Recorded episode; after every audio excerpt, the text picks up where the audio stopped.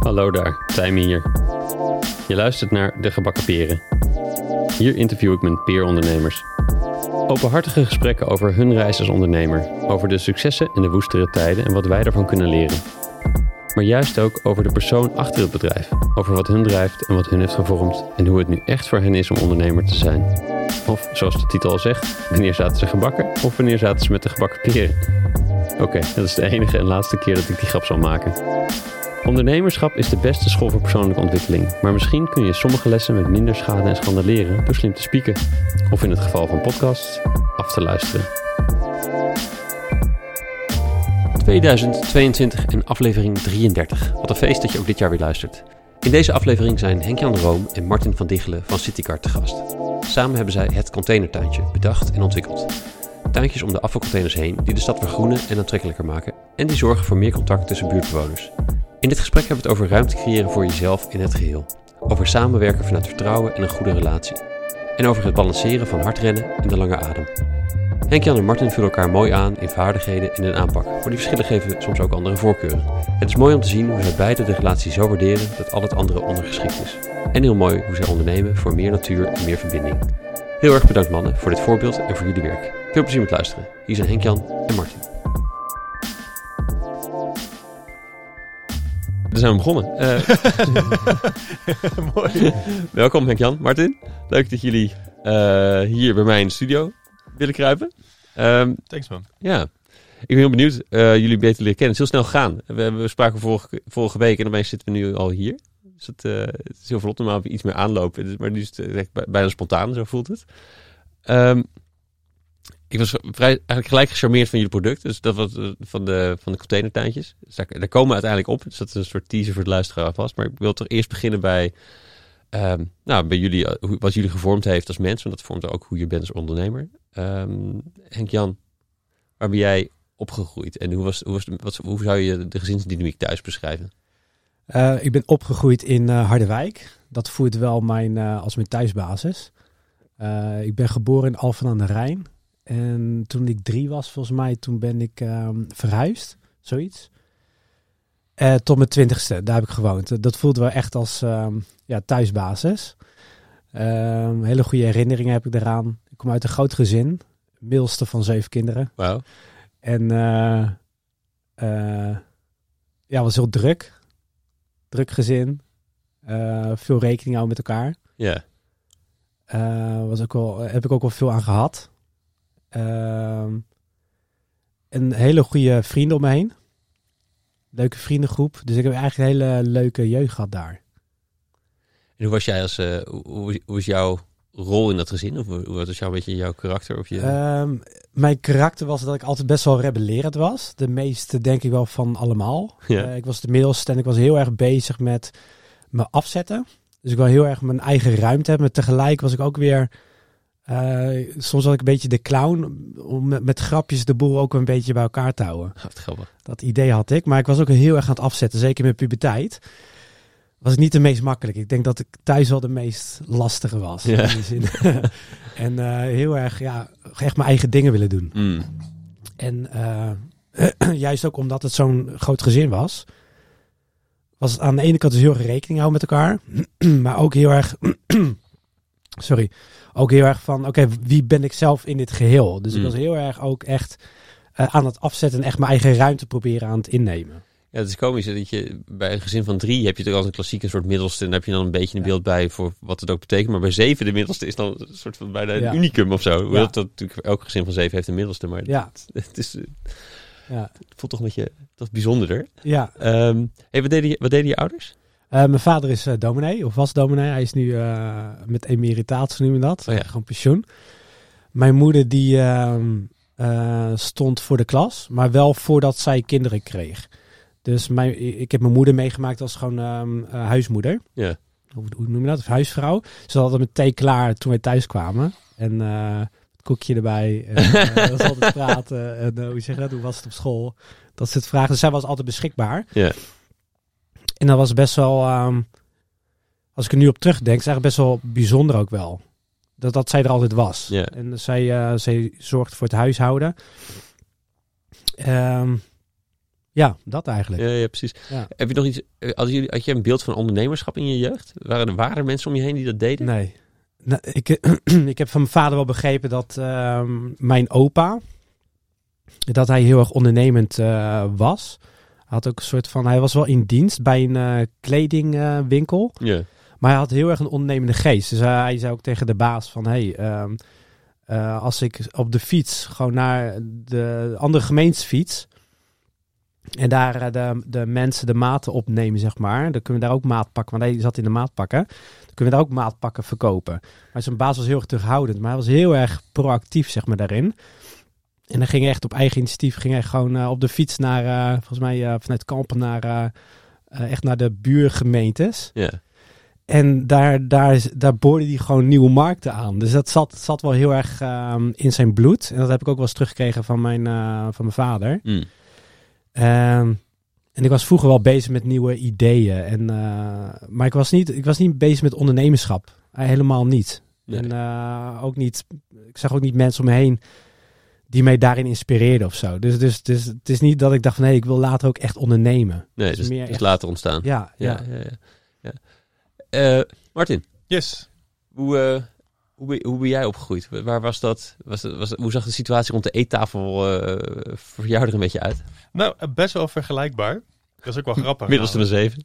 namelijk. nee, zeven vind ik zo overdreven. Vijf. Ja, nee, ook echt? Ja, echt. grappig. Middelste van vijf. Wauw. Ja. Je hebt ook Nielsen. Ja, middelste van vijf. Ja. En vader dominee. Niet waar? Ja. ja. Eh, mijn vader die... ehm, eh, ook dominee, ook... ehm, Waar was Weet- dit? dit was... ehm, ik ben geboren in Grafhorst. De gezelligste plaatsnaam van eh, Nederland. Ja, dat is al- twintig jaar op rij zo gestemd zeker. ja, precies. Eh vlakbij Kampen, waar mijn Ja. vader nog studeerde toen, eh, toen ik geboren werd. Nog een linkje, Kampen. Kampen, Ja. zelfde kerkelijke achtergrond ook.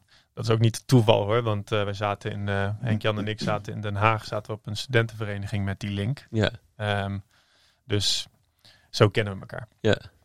Maar ehm bij Grafhorst dus, bij Kampen. Eh, en toen ging mijn vader werken voor het eerst in eh, Oosterwolde ehm, en Wijnjewoude. Twee verschillende gemeenten in, in Friesland. Oké. Ja. Dus heb ik een poosje in Friesland gewoond. Toen ehm, ging hij naar Veenendaal, ging hij daar werken. Dus heb ik een poosje in Veenendaal gewoond. En dit is een periode van allemaal, toen jij nog gewoon thuis woonde, dus al in die, in Ja. die, in die, en iedere keer ook weer mee verhuisd met het hele Ja. gezin. En toen ik 17 was, ben ik op kamers gegaan in Den Haag. En is een van die plaatsen uiteindelijk een beetje je- jouw, je, je thuishonk geworden? Of? Nee. Nee, geen van alle. Nee, Den Haag het meeste, want daar heb ik het langst eh, gewoond. Nu. Van mijn hele leven eh, woon ik nu al eh, meer dan de helft van mijn leven woon ik in Den Haag, denk ik. Den Haag, Scheveningen. Ik heb tussendoor ook nog een jaartje in Zuid-Afrika gewoond. Ja, Maar dat is ook wel een beetje een thema, denk ik, in mijn leven. Ik heb nergens echt een thuisbasis. ja. En in april gaan we naar Zweden verhuizen. Ah. Ehm, dus dan is Nederland ook niet meer mijn Ja, thuisbasis. ja, precies. Precies, verhuisd het door. Nee, dus het thuis zit bij mij niet echt aan grond gekoppeld. Hey, je zit dus inmiddels van vijf. Ja. Had, je ook, had je ook met je die rebellerende clownsrol? Of was het bij jou echt een hele andere... had je- Heb je dan een andere invulling aangegeven? Nou, rebellerende clown, dat past me wel, denk ik, ja. Ja, ik denk dat het wel grappig. Toen jij dat zei, dacht ik, oh ja, verdorie. Dat, dat, ik heb ook altijd wel. Het was altijd heel erg zoeken, omdat ik, ik wilde natuurlijk bij de oudste twee aansluiten. Mm. Die waren eigenlijk soms een beetje, ik was een beetje te jong voor de dingen die zij deden. Maar ik was altijd wel heel erg streberig om daarbij aan te sluiten. Dus dat zit me dan ook wel in het bloed. Ehm, bijvoorbeeld dat mijn, uh, mijn oudere broer, die kon fietsen eh, zonder zijwieltjes. En een dag later kon ik het ook. Wel met allemaal krassen en schrammen. Ik had, altijd- mijn hoofd zat altijd helemaal onder de schrammen. Dus ik had altijd heel erg eh, prestatiegericht wat dat Hmm. betreft. En dat is er ook wel ingebleven. Ehm, en eh, bij de jongste wilde ik juist niet. eh, maar dat, dat is wel gek, gek. En ook dat, brug, dat bruggen slaan, dat ken ik ook wel, ja. Ik ben altijd heel erg op zoek naar de verbinding maken Ja. tussen verschillende groepen. Bijvoorbeeld links en rechts, politiek gezien. En kijken waar zit nou de verbinding tussen Hmm. die twee. En, en hoe was de, de, de sfeer of de dynamiek thuis? Ehm, was, was dubbel. Mijn, op, het was heel gezellig, omdat we met heel veel eh, mensen thuis waren. Eh, dus met de kinderen was heel gezellig. Alleen mijn vader die was vooral heel erg druk met eh, werken. Mm. die was dominee, dus die, was, die voelde heel erg die verantwoordelijkheid op zijn schouders drukken om er te zijn voor alle gemeenteleden, voor alle dingen die er speelden. Dus die was fysiek veel weg en ehm, sowieso mentaal Mm. was die afwezig. Dus ehm, ik heb wat dat betreft niet in mijn jeugd niet een hele sterke band met mijn vader kunnen opbouwen. En mijn moeder die was, ehm, die zorgde dus voor vijf eh, kinderen. Die was niet aan het werk, maar die was met vijf kinderen. Eigenlijk net als de moeder van Henk Jan. En die werd daar eigenlijk ook een beetje door overvraagd. Door het het huis eh, runnen en die vijf kinderen. Ja, ja. Dus die, was, die herinner ik me wel als permanent eh, over, eh, overwerkt en overstrest ook eigenlijk. Dus ik, her, ik herinner het me niet als een hele fijne jeugd. Nee. Niet, eh, niet heel warm en veel aandacht of zo. Nee.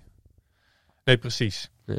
Dat, ehm, niet omdat mijn ouders eh kwaaie mensen waren. Ze nee. zijn echt geweldig. En ik ben echt heel blij met mijn ouders. Ehm, alleen, ze konden het niet aan, wat mij betreft. Ja, ja. Nee, je ouders doen maar hun best en zo, hè. Ja. Het, eh, ik, eh, heb je, je hebt zelf ook kinderen al, of niet? Ja, twee. Twee zelfs, ja. Ja. Dan merk je, dan begint dat overvragen een beetje echt te komen. What the fuck, jongen. Wat is dat? Mag ik schelden hier trouwens? Of knip je dat eruit? ik, kan, ik kan het eruit knippen, ik ga het niet doen. Oké, nee. Nee, dat hoeft niet. Eh ta, joh. Ja. Dat was echt de heftigste confrontatie met mezelf. Eh, sinds eh, ik voor het eerst in de spiegel keek. denk ik. Ja. dat, was, dat was timer, de twee. ja, ja.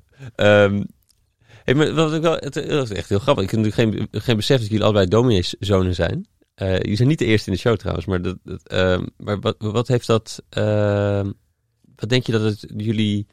Nou, wat, wat, wat, zij de, wat jullie vaders deden als werk, wat, hoe dat jullie beïnvloed heeft en hoe jullie kijken naar de wereld en naar werk en naar ondernemen. Ehm, ik, ik denk heel erg goed, goed willen doen. Dus heel erg dat morele besef. Ehm, eerlijk willen zijn, handelen. Maar het is wel iets wat bij mij echt wel vanuit binnenuit komt. Dus dat is niet echt opgelegd. Maar mijn vader was, had, echt, had echt een voorbeeldrol. En ik had hele fijne vrienden. Dus ik was ook gewoon... ehm, eh, eh, gewoon, gewoon lekker met hun eh, gewoon lol hebben met elkaar. Dus ik was niet heel erg bezig in die zin met, met anderen. Eh, maar ik denk onbewust dat toch wel het idee van eh, voorbeeldsfunctie, eh, Ja. dat dat een rol heeft gespeeld. En ook wel een belemmerende soort van last op mijn schouder. Bijna als taak bedoel je? Ja, dat als je een be- beetje in de buurt van de kerk kwam, dat je toch wel een beetje werd aangekeken van ja, weet je wel. Zoontje van nu de even, dominee. Even gedragen. Ik kan me herinneren dat mijn moeder dan zei van... Oké jongens, eh, nu even, eh, even netjes. Want eh, in de auto zaten we echt elkaar een beetje zo te stoppen op de schouder bij wijze van spreken. Ah, en ja, ja, ja. lol te maken. En dan kwamen we in de buurt van de kerk. En dan was wel van... Oké jongens, nu even, even normaal en nu even netjes. Dus een soort, soort van omschakeling. Ja. En, en dat bewuste, dat heb ik wel als negatief meegekregen. Hm. In de zin van, eh, oké, wat vinden andere mensen van mij? Dat, eh, dat, dat voelde ik niet als heel fijn. Maar ehm er heeft ook hele mooie componenten in die zin van dat je wel bewust bent van, ja, wat je doet, dat heeft impact. Eh, je leeft niet alleen op deze wereld. Ehm, en dat, dat, hoe zeg je dat? dat? Het opgroeien in een groot gezin neemt dat, draagt er ook wel aan bij. Maar ik denk dat dat wel, ja, dat dat wel mij gevormd heeft, Ja, deels. ja, ja, ja, precies. Onderdeel is van mijn vorming.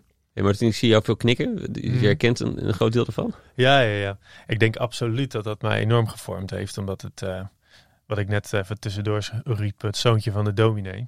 Dat heb ik heel vaak gehoord. Dat is Ja. mij heel vaak door mijn strot geduwd. Oh, je bent het zoontje van de dominee. Ook als ik dan iets deed wat dan niet paste bij dat beeld. Het zoontje van de dominee. Ehm, en ik heb ook altijd wel een soort, soort gevoel gehad dat ik niet nooit echt connectie had met eh, als ik bijvoorbeeld bij vrienden aan het spelen was of zo. Dan was ik ook wel toch daar het zoontje van de dominee. Mm. Dus ik heb toch altijd wel het gevoel gehad dat ik niet het echte leven van mensen zag. Omdat ze toch het- zich het bewuste van waren als, als hij er is, dan moeten we zorgen dat we onszelf iets beter presenteren dan dat we normaal zijn. Ja, ja, ja. En jij ook. Ehm, ja, ik sowieso, omdat ik dus die voorbeeldfunctie Ja. dan... Maar ik was ook heel erg benieuwd hoe leven echte mensen. Weet Ja. je wel? Zo kwam hij mij tegen. Je doet hetzelfde. ik, ik heb, ik heb daar bijvoorbeeld nooit last van gehad. Eh, ik ben nooit, in die zin, nooit bewust geweest van dat ik een eh, zoontje van dominee was. Of, of dat, ehm, Dus alleen mijn moeder dan, eh, bijvoorbeeld, Ja. die dan zei van oké jongens zijn in de buurt van de kerk, dat, dat, dat idee. Maar met vrienden totaal niet. Dus ik ging daar echt in op en, Ja. en in mee. En ik was ook echt onderdeel van die groep. Ja, met vrienden had ik het ook wel, maar het was meer met hun ouders bijvoorbeeld. Dat ik dan het idee had dat die ouders zich er wel bewust van waren dat ik de zoon van de dominee was. met vrienden totaal niet hoor. Dat was gewoon, eh, dat was de relatie op een gegeven moment.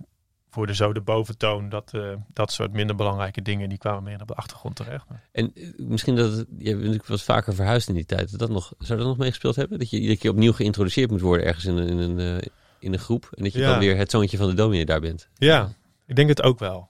En ook wel dat mijn ouders ehm, steeds weer op een nieuwe plek kwamen. Dus dat die ook niet per se, die waren denk ik ook niet zo snel met het bouwen van hele diepe hechte vriendschappen. Ja. Dus via mijn ouders zag ik ook niet per se heel erg het ware gezicht van mensen. Ja, ja, ja precies. Hm. Hey, en hoe, ging, hoe gingen jullie... eh, hoe, ging, hoe ging school jullie af en zo? Hoe werkte dat een beetje? Of, ja, ik, ehm, gewoon, gewoon, ik heb nooit mijn best gedaan op school. Dus ik ging gewoon, eh, ehm, ik was ook heel onzichtbaar. ik had wel, ik was heel blij, want ik was, zat, zat altijd in in hele leuke klassen. Maar ik was heel erg onzichtbaar. Ehm, eh, ik liet mezelf ook niet zien. Ik was heel timide ook. Maar je, was net, je zei net ook dat je een beetje de, de rebellerende ja, puber niet, was. niet op school. Op school Ah. heb ik me niet laten zien. Ehm, ehm, daar verdween ik ook een beetje. Ik had er wel hele leuke vrienden om me heen. Eh, maar we, in die zin waren we ook allemaal best wel braaf opgevoed. Ook wel eh, de, de klasgenoten, zeker naar de wijk. Weet je, je luisterde wel naar de leraar. Hm. Eh, op de middelbare school veranderde dat iets. Toen werd ik wel echt, toen kwam de rebellerende er wel uit. Had, had met name te maken met dat ik ehm, daar ook weer vrienden tegenkwam die wel heel erg eh outgoing waren. Ik kan me goed herinneren, ik had zo'n gast die had ADHD in de klas. En die zat ik echt helemaal op te stoken. En die, zat, die, die, die haalde de meest rare frats uit. En daar ging ik ook weer in mee. Dus ik kon me een soort van daarachter verschuilen en daarin meekomen. Ja. Eh, maar overal, mijn standaardmodus was ehm, ja, onzichtbaarheid eigenlijk wel. En gewoon nooit, eh, ik wist nooit waar ik goed voor was in die zin. Eh tenminste, dat klinkt heel heftig, maar meer van waar ik goed in was. Eh, dus ik, ik, ik deed nooit mijn best, maar ik kwam wel gewoon prima doorheen. Dus ik, ik, ik, ik maakte het door. Gewoon, ik, ik, ik eh, stand op nul en een beetje doormaken, zeg maar. Maar ik heb echt heel veel lol gehad op de middelbare school. Ook gewoon, ook wel... eh, ik denk niet dat alle leraren mij eh, even leuk vonden. We hadden wel echt wel streken die we soms uithaalden. Ehm, maar die, die probeerde ik ook uit te voeren in de anonimiteit. Dus we moesten er ook niet Ja. komen, zeg maar. Dus ja, dat was een beetje... Ja, het is... Het is ja, Grappig, grappig. doorgemaakt. En jij, Martin? Het, het, het, het, schoolleven of de, de, en ook dat, dat je dan, eh, de- hoe zeg je dat, tentamens krijgt en dat soort dingen. dingen goed, en, en, eh, SMS'jes. Ik was niet echt een hoogvlieger.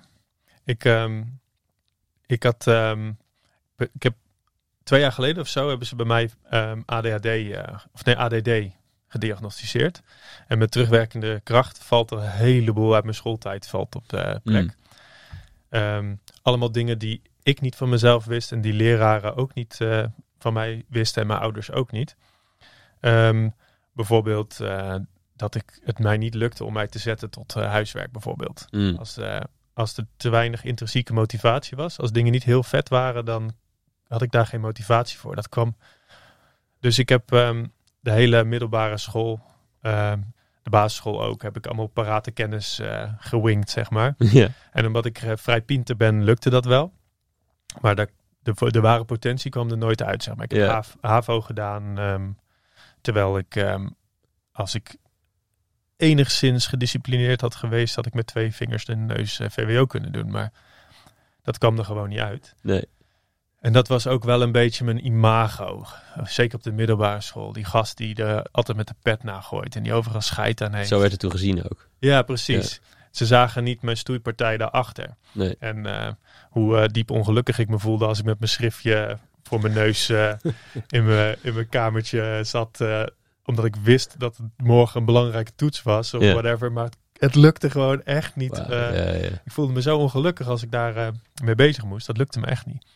Dus dan, eh, Dus dan maakte ik daar maar een karakter van. Ja. Maakte ik, werd ik daar een beetje de clown in. En dan deden we met vrienden deden we de parate kennistest. En dan gingen we allemaal expres niet leren. En dan wie er het hoogste cijfer had zonder te leren, die had dan de parate kennistest gewonnen. En nou, dan maakte een beetje, een beetje lol eromheen, zeg maar. Ja, want je moet er toch iets nodig om je goed aan bij te blijven voeden of zo. Ja, dus ga je dan met, precies. los je dan met, zo'n groepje op. Of Ja, zo. ja. Absoluut. En ik was ook wel, ik ik herken wel wat Henk Jan zegt, de onzichtbaarheid. Maar ik was heel erg verlegen. Hmm. ik had in mijn hoofd altijd wat ik graag wilde. En ik wist wel, als het als eruit komt wat erin zit, dan, ehm, dan, dan zijn mensen blij dat ik in de klas zit, zeg maar. Dan kunnen ze een hoop lol beleven. Maar dat, ik had een, ehm, op de middelbare school de eerste drie jaar nodig om uit mijn schulp te kruipen. En in het derde jaar was ik gewoon echt Martin en eh, was ik eh, gewoon heel aanwezig. En daar voelde ik me heel, fijn, heel, heel prettig bij. En toen maakte ik weer een switch naar, eh, naar een andere school toe. Hmm. En daar ben ik nooit meer uit mijn schulp. Ja, ja, ja, Daar, ja. daar waren alle vriendschappen bestonden al. En iedereen kende elkaar al. En dan moest ik mij echt naar binnen knokken. Ja. Maar dat, had, dat zat niet in me om zo eh, met ellebogen naar binnen Nee, te nee, nee, nee, precies. precies. Hey, en, en uiteindelijk dus in, ook in Den Haag, allebei in Den Haag eh, gaan studeren. En toen kon je zelf kiezen wat je ging doen. Tenminste, in, meer, in meerdere mate dan, eh, dan dat je pakketten kan kiezen op de middelbare school. Eh, hielp dat daarbij? Met die motivatie ook? Je met communicatie gaan doen? Ja, ik ben communicatie gaan doen omdat ik niet kon kiezen. Dus in die zin, eh, dat hielp niet. Eh, en ik heb ook echt eh, heel lang over mijn opleiding gedaan. Omdat ik op diezelfde manier erin zat. Ik had niet door waarom ik zo moeite had met studeren. Weet je het niet voor bij, bij studiekeuze zoiets van... nu moet ik dan ook echt zelf even iets kiezen wat ik echt leuk vind. Nee, ik was nog heel erg zoekend. Ik had geen idee Nee. wie ik was. Ik had geen idee wat ik wilde. Ik had geen idee waar ik goed in was. Constant eh stoeipartij met mijn eigen intelligentie. Mm. Eh, haal ik er nou uit wat erin zit? Ik heb het gevoel dat er meer in mijn mars zit, maar, maar wat dan? En ik durfde ook niet. Enorme faalangst. Hmm. Ehm, communicatie gaan doen. En pas tijdens die studie communicatie, langzaam maar zeker ook door een beetje begeleiding van de studieloopbaanbegeleider en zo, eh, een beetje meer doorgekregen van, oh verrek, ik vind filosofie wel leuk. Weet je wat, dan doe ik een bijvak filosofie. Dus dan heb ik ook ehm, in Leiden, heb ik eh, op de universiteit, heb ik een bijvak voor extra studiepunten, een bijvak Ja. filosofie gedaan. En daar, toen kwam ik langzaam maar zeker, dat is eigenlijk het begin van uit mijn schulp kruipen geweest. tijdens die eh, studententijd Ja. in Den Haag. Ja. Ja. Ja. Eh, hoe was, dat, hoe was dat bij jou, Henk? Jan? Ja, je- jij bent productdesign, of industrieel productdesign, dat zeg ik het goed? Ja, die, die, die, die, die studies hebben altijd van die illustere namen met, met, met enorm veel moeilijke woorden aan elkaar. Ehm, volgens mij zei ik het goed. Het, het, ehm, je hebt dat gaan studeren, maar was dat eigenlijk al was dat een beetje in jouw straatje? Een soort verlenging van wat je ook leuk vond de middelbare school? Of? Eh, ja, ik, heb, ehm, ik wist ook totaal niet wat ik eh, wou doen op de middelbare school. Toen heb ik, eh, ik weet niet hoe ik erbij kwam. Ja, weet ik wel trouwens. Ik ben motorvertuigtechniek eh, gaan studeren. Ik was een keer op vakantie. Volgens mij was ik 16. En daar kwam ik een, een kerel tegen op vakantie. En die vond ik zo interessant. Eh had hele mooie verhalen over opgevoerde scooters, en auto's. en ik keek heel, heel erg naar die gast op. En, eh, en juist omdat het zijn passie was, dat had ik to- totaal van hem overgenomen. Joh. Zo werkt dat. Jij ik moest toen een keuze maken. En erin getrapt. Nee, daar begon het geteld. gezeik, ja. En eh, ja, ik moest een keuze maken. En ik was, het was vakantie. Ik moest na de vakantie moest ik een, een keuze hebben. En toen kwam ik dus die kerel tegen. En een fascinerende een gast. En we noemden hem King Toep. Want hij was heel goed in eh, toepen. King en eh, had, had dreadlocks. En we sprongen met hem samen van uh, Brugge af tijdens de vakantie. Het was echt een fantastische, echt een leuke vakantie. Eh, en hij was dus helemaal into de motorvoertuigen en dat soort dingen. Dat was totaal niks voor mij. Ik wou vroeger altijd boer worden. En eh, eh, later heb ik dat soort van losgelaten. Het zijn iets grotere tuintjes. Iets groter zijn, ja precies. En ehm, toen ik tegen mijn ouders zei van ja, ik, eh, ik wil motorvoertuigtechniek eh, gaan studeren. Toen hadden mijn ouders ook zoiets van, hè, motorvoertuigtechniek? maar dat vond ik altijd wel heel fijn thuis. We mochten altijd alles doen wat we wouden. En mijn ouders stonden daarachter. En eh, zij, zij betaalden ook altijd alle studies. Dus ze hadden zoiets van, nou als je dat wil, dan nou, prima, dan ga je dat doen. Maar ze hadden echt al zoiets van, hè, waar- waarom wil jij dat gaan studeren, weet je wel? Dus ik ben in Apeldoorn daar die studie gaan doen. En vanaf de eerste dag, letterlijk, toen ik dat gebouw binnenkwam, toen had ik echt het idee van, wat is dit? Hier, hoor ik niet. en het gevoel werd alleen maar sterker. En, en ik Eh. werd er zo eh, depressief van eigenlijk. Oh man. En ehm, ehm, ik heb gewoon, want dat zit wel heel erg in mij. ik ben heel erg van het doorzetten. Dus als ik, als ik er- ergens aan begin, dan zet ik ook door. Ik kan, als ik ergens mijn tanden in de bijt, dan laat ik ook niet los. Dus ik had echt zoiets van, nou, dit, eh, dit is het dan even voor nu. Ik heb, ehm, je kent me ook wel een beetje in het verhaal van Martin. Ik heb MAVO gedaan. Eh, als ik gemotiveerd was, had ik eh, makkelijk HAVO kunnen doen. Maar ik deed vroeger ook gewoon niks. En, eh, dus het werd gewoon MAVO. Ja. En ehm, eh, ik haalde niet er alles uit, zeg maar, wat erin zat. Voor mij, dat voelde ik toen ook wel. Maar ik had zoiets van, oké, ik, ik loop deze mbo-opleiding door. En dan ga ik hierna een hbo-studie doen. Dat is gewoon een meerjarenplan, zeg maar. En eh, op een gegeven moment toen eh, zat ik, eh, volgens mij was het na een jaar, zat ik een beetje huilend aan de, aan de eettafel met, mijn- vader en mijn broer. En ik had echt zoiets van, nou, dit is helemaal niet een studie die ik leuk vind. Maar ik weet niet wat ik wel wil. Dus ik had niet echt een perspectief, zeg maar. Nee. En toen had mijn broer het over. ehm, mijn broer kent, Ma- kent Martin ook weer. Huh. Ze zaten allebei op de studentenvereniging. De- mijn broer zat al in Den Haag. En daar, hij woonde samen met, met iemand die IPO deed, industrieel productontwerp. Ja. En eh, ik was vroeger heel erg bezig met allemaal uitvindingen, dingen doen. En ook, eh, ik, had, ik maakte van die cocktails om ehm, vlekken uit vloeren te halen. Mijn vader had in de studeerkamer wat vlekken op, op, op Ja, zitten. En in mijn verbeelding had ik gewoon de oplossing voor die vlek. Dus precies wat ik moest mengen. En ik, ik maakte die vlek uiteindelijk alleen maar erger. Maar er zat echt in mij een soort van uitvinder. Dat, dat heeft er wel altijd ingezeten. En mijn broer had toen over, die, eh, over zijn eh, huisgenoot, die eh, dus IPO deed. En, en toen ik dat hoorde van, hey, ontwerp, weet je wel, ontwerpen zijn, dat, dat, dat leek me wel wat. En toen kreeg ik opeens ehm, weer hoop van, oké, daar, daar wil ik naartoe. Ik, wil, ik wil ook, ik wil die uitvinden in mij meer ontwikkelen.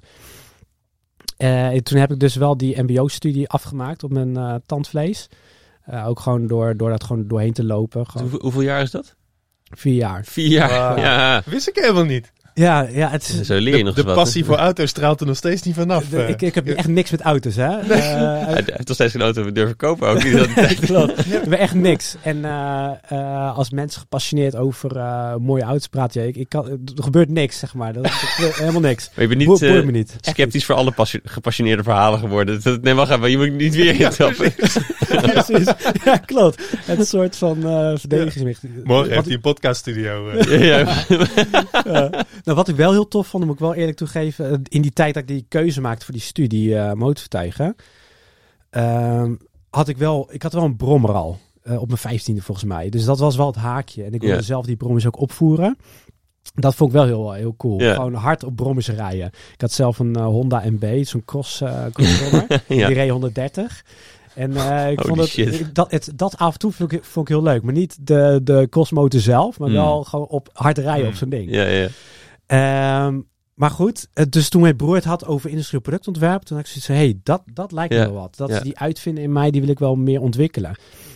Toen ben ik uiteindelijk die studie gaan doen en ehm, dat vond ik toen, toen ik dus IPO deed, eh, dat is afgekort industrieel produ- productontwerp, eh, in Den Haag had ik wel zoiets van, oké, eh, ik had er wat, wat anders van verwacht. Die studie ging heel erg over hoe je een product in de markt zet. Gewoon seriematig, heel erg kostenefficiënt.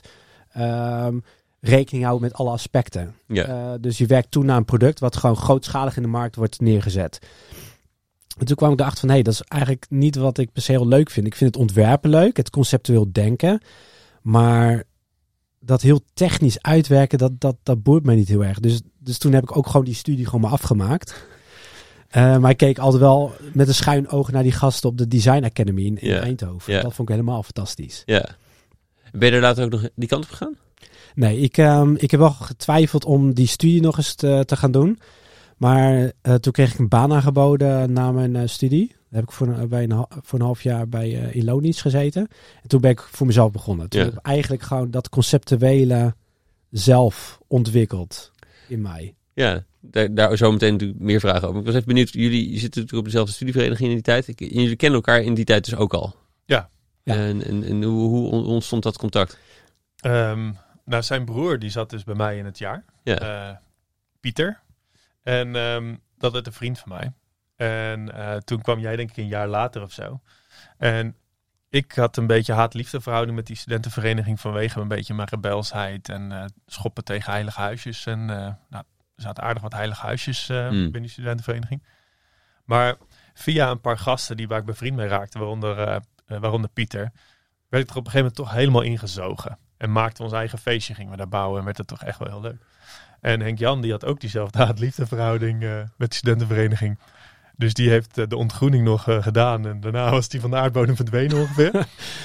maar ik had wel vanaf het begin af aan, had ik wel een, hadden we wel een soort zwak voor elkaar, zeg maar. We zagen wel in elkaar van, hé, hey, wacht eens even. Nou, dat is ook niet gek als je al de, de podcast tot nu toe hoort hoeveel overlap er is. We zagen wel wat in elkaar. Dus we hebben wel eh, contact gehouden. eh, dat we elkaar af en toe eens eh, opzochten en zo.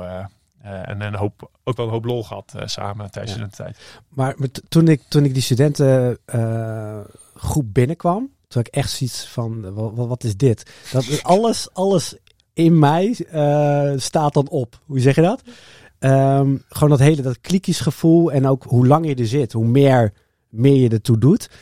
Dat vond ik zo niks. Dus, dus ik werd daar heel Hmm. ik, ik ging er enorm tegen eh, rebelleren. Dus aan het begin deed ik een beetje mee. Maar ik zocht een soort van mijn identiteit in me daar tegen afzetten. Dus ik was die gast die... eh, ze, ze verlangde van mij dat ik meedeed in het geheel. Maar eh, ik zette hem er juist een beetje tegenaf. Ehm, en na een jaar was ik echt gewoon was ik weg daar. En ik, vind het, ik, vind, ik vind het heel moeilijk om geforceerd in groepen mee te doen. Mm. Ook sowieso een beetje ehm haat-liefde verhouding met, eh, met groepen. Gewoon eh, meedoen en, en, en eh kuddegedrag vind ik, dat, heel, Ja. dat echt een grote aller- allergie. Het, het niet kunnen bevragen van iets is het dan of zo? Dat je gewoon maar meegaat met de groep? Of- Ik denk dat ik heel bang ben om in de groep me, mijn eigenheid te verliezen of Ja. zo. Ik wil heel erg eigen zijn. Ik denk ook wel dat het voortkomt uit vroeger. Je Inmiddels was, je was altijd onzichtbaar, zei je. Ja, ik was, ja precies. In de kudde. En ik denk dat dat eh, juist in zo'n groep eh, eh, doet het een appel op mijn, hoe zeg je dat, op het meedoen met het geheel. Waardoor ik juist soort van verdwijn. Ja. En, en ik, ik heb er heel erg, nog steeds, heb ik er heel veel moeite mee om in groepen, me in groepen te verhouden en, en mee te doen. Dus ik, ik zet me er liever tegenaf. En vroeger was dat rebelle- rebellerend er tegenaf zetten. Nu is het meer van, ja, gewoon mijn eigen ding doen Ja. ik, ik doe niet snel mee in groepen en ik kan er wel in meedoen, maar dan moet ik op een gegeven moment ook wel mijn eigen ding Ja. kunnen doen. Hey, dus jullie kennen elkaar wel. ehm, niet super close, begrijp ik. Jullie waren niet gelijk toen al dikke matties en, eh, en gingen al, deden alles samen. We zagen Ja. elkaar regelmatig en, en, en, en, en mochten elkaar goed. Ja. Ehm, en zijn, wanneer studeerden, studeerden jullie af? Ik ehm, in 2010, denk ik. Ja. Ik ook. Ik begon in 2006. ja, is dat goed? 2006? ja, toen begon ik. Fuck, ik in 2003. ja, ja, jij zei al dat je er iets langer over Ja. gedaan had.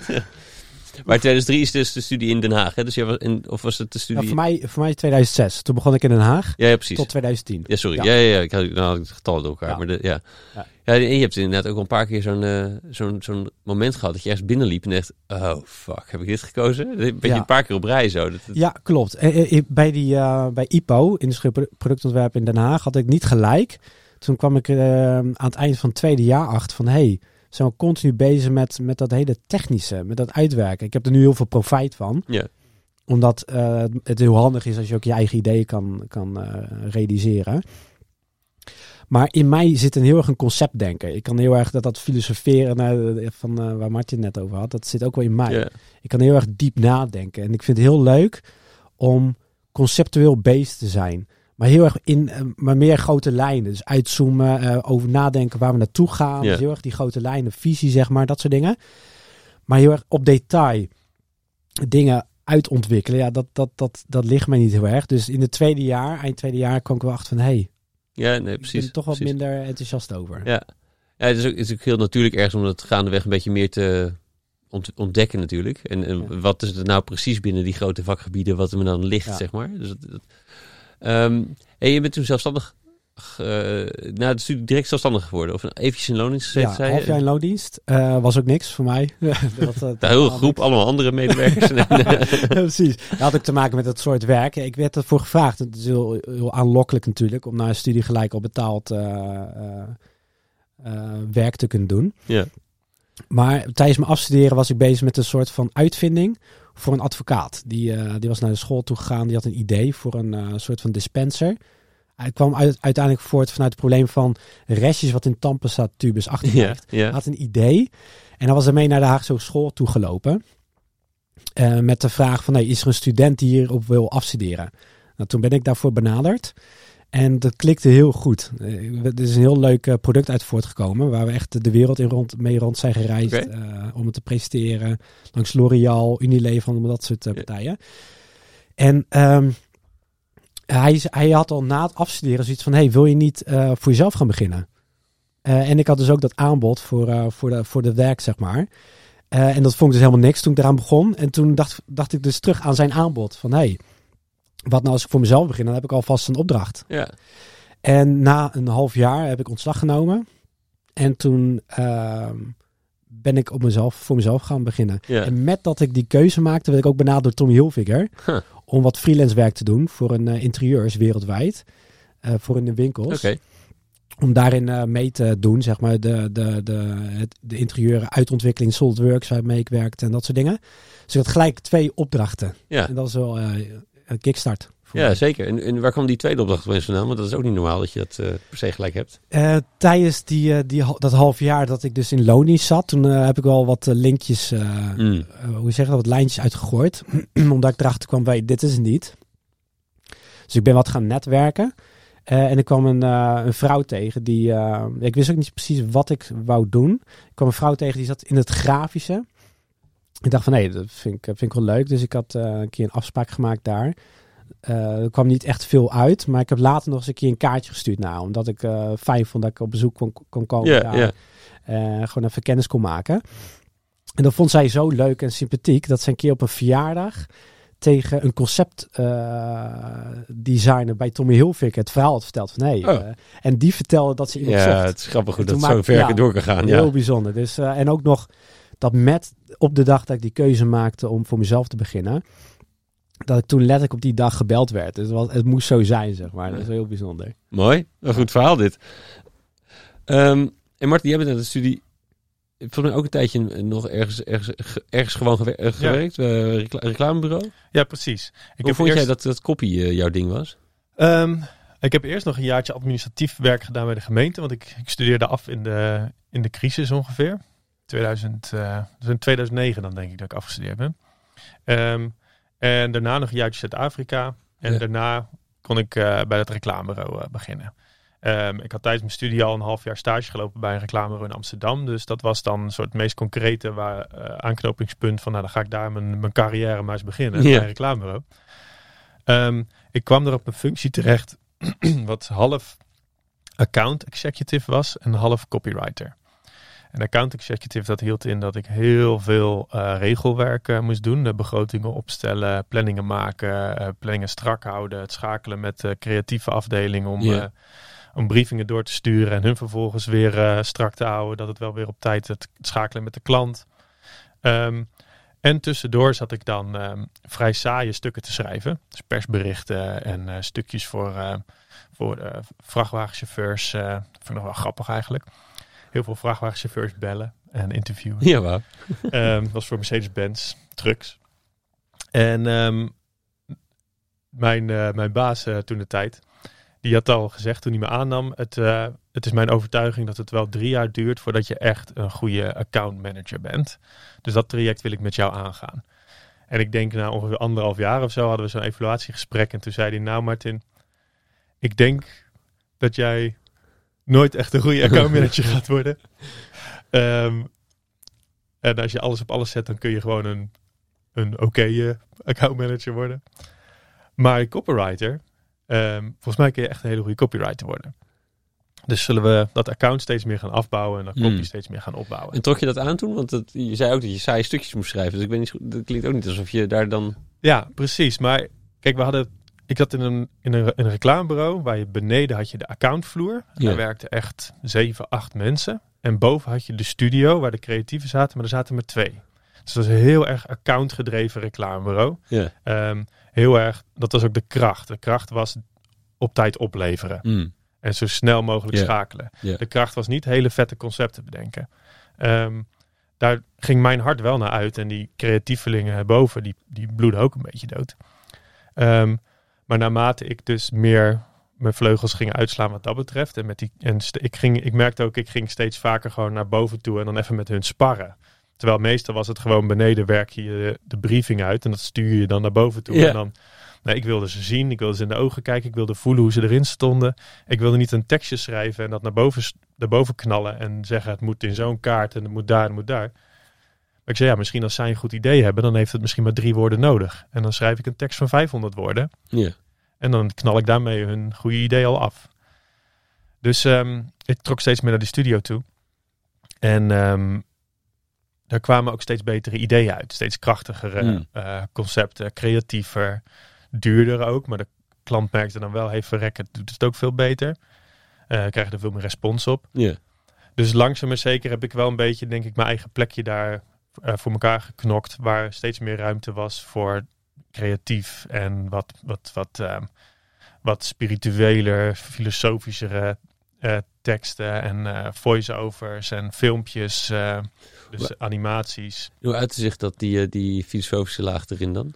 Nou, bijvoorbeeld, ik, wat mij betreft, echt goede reclamebureaus. Die ehm, kijken niet puur, wat ga je verkopen? Oh, een telefoon. Oh, een telefoon, het, hij, heeft, eh, hij heeft twee camera's. En hij heeft een, eh, deze heeft een OLED-scherm. Ja. En, eh, en daarom moet je hem kopen. Saai, weet je wel. En bijvoorbeeld als je kijkt naar nou, het meest voor de hand liggende voorbeeld, bijvoorbeeld Apple. Die kijken heel erg naar wat, naar voor wa- waar staan we nou eigenlijk voor? En, wat voor, en voor wie zijn we er? En welk Ja. gevoel willen we uitdragen? En wat is nou de diepere laag achter zo'n product waar wij, eh, die wij over willen brengen? En dan komen ze dat ze, dat ze zich richten op de, op de rebels, op die odd ones out. Op de mensen die anders denken. Want dat zijn de mensen die uiteindelijk de wereld veranderen. Ja. Ehm, maar dat komt bij een reclamebureau vandaan. Dat komt niet uit het hoofd van Steve Jobs. is mijn eh, vermoeden. Dus een reclamebureau die heeft dan... Tuurlijk, ze hebben het wel uit Steve Jobs getrokken. Maar een goed reclamebureau die kan dus op zoek naar... Ja. Welke diepere laag gaan we nou? Welke wereld gaan we eigenlijk Ja, ja, creëren? ja, precies. Hoe precies. kijken we naar de wereld? En daar heb je wel een stukje conceptueel denken voor nodig. Een beetje filosofisch over dingen na kunnen denken. Een beetje die spirituele kant van waar leef je nou eigenlijk voor? Wat raak je nou eigenlijk op een dieper niveau? Ja, ja. Ehm, Ben je dat daar gaan ontwikkelen? Of, of had je dat, of is dat een beetje, hoe is dat, hoe is dat gekomen? dat zat dus in me, maar sluimerend. Ja. Ik zag mezelf ook niet als een creatief. Toen ik daar aankwam, eh, zag ik mezelf niet als een creatieveling. En ik ben daar een beetje gaan ontdekken van, hé hey, verdorie zeg, ik trek, ik trek zelf, ik, ik trek naar die creatievelingen toe. Daar voel ik me op mijn gemak. Op die accountvloer voel ik me echt kloten. Ik wil weg hier. Ja. Ehm, en toen zei, toen heb ik op een gegeven moment ook gezegd van, nou, maar ik wil eigenlijk boven zitten. Ik wil niet meer op die accountvloer, ik wil boven zitten. Nou, dat was wel heel vreemd, want in ons reclamebureau, copywriters, eh, mensen die dingetjes schreven, die zaten beneden en de designers, die zaten boven. Nee, ik wil boven zitten. Ah, Oké, dus uiteindelijk een plekje voor mij vrijgemaakt eh, in, de, in de studio. En vanaf dat moment was ik soort, hey, ik ben ook een van de creatives van het reclamebureau. Nou, dat vond ik heel vet. Dat lag me veel meer. Dat vond ik veel interessanter. Ja. Ehm, dus zo ben ik dat eigenlijk gaan ontdekken in mezelf. Van, hey, dat zat er eigenlijk altijd al wel in. Ik ben muzikaal. Eh, ik ben eh, goed met taal. Met een beetje, een beetje dichten, een beetje spelen met taal. Eh, ik ben ook heel conceptueel. Ik, ik, ik verzin graag toffe invalshoeken, mooie verhalen, andere ideeën.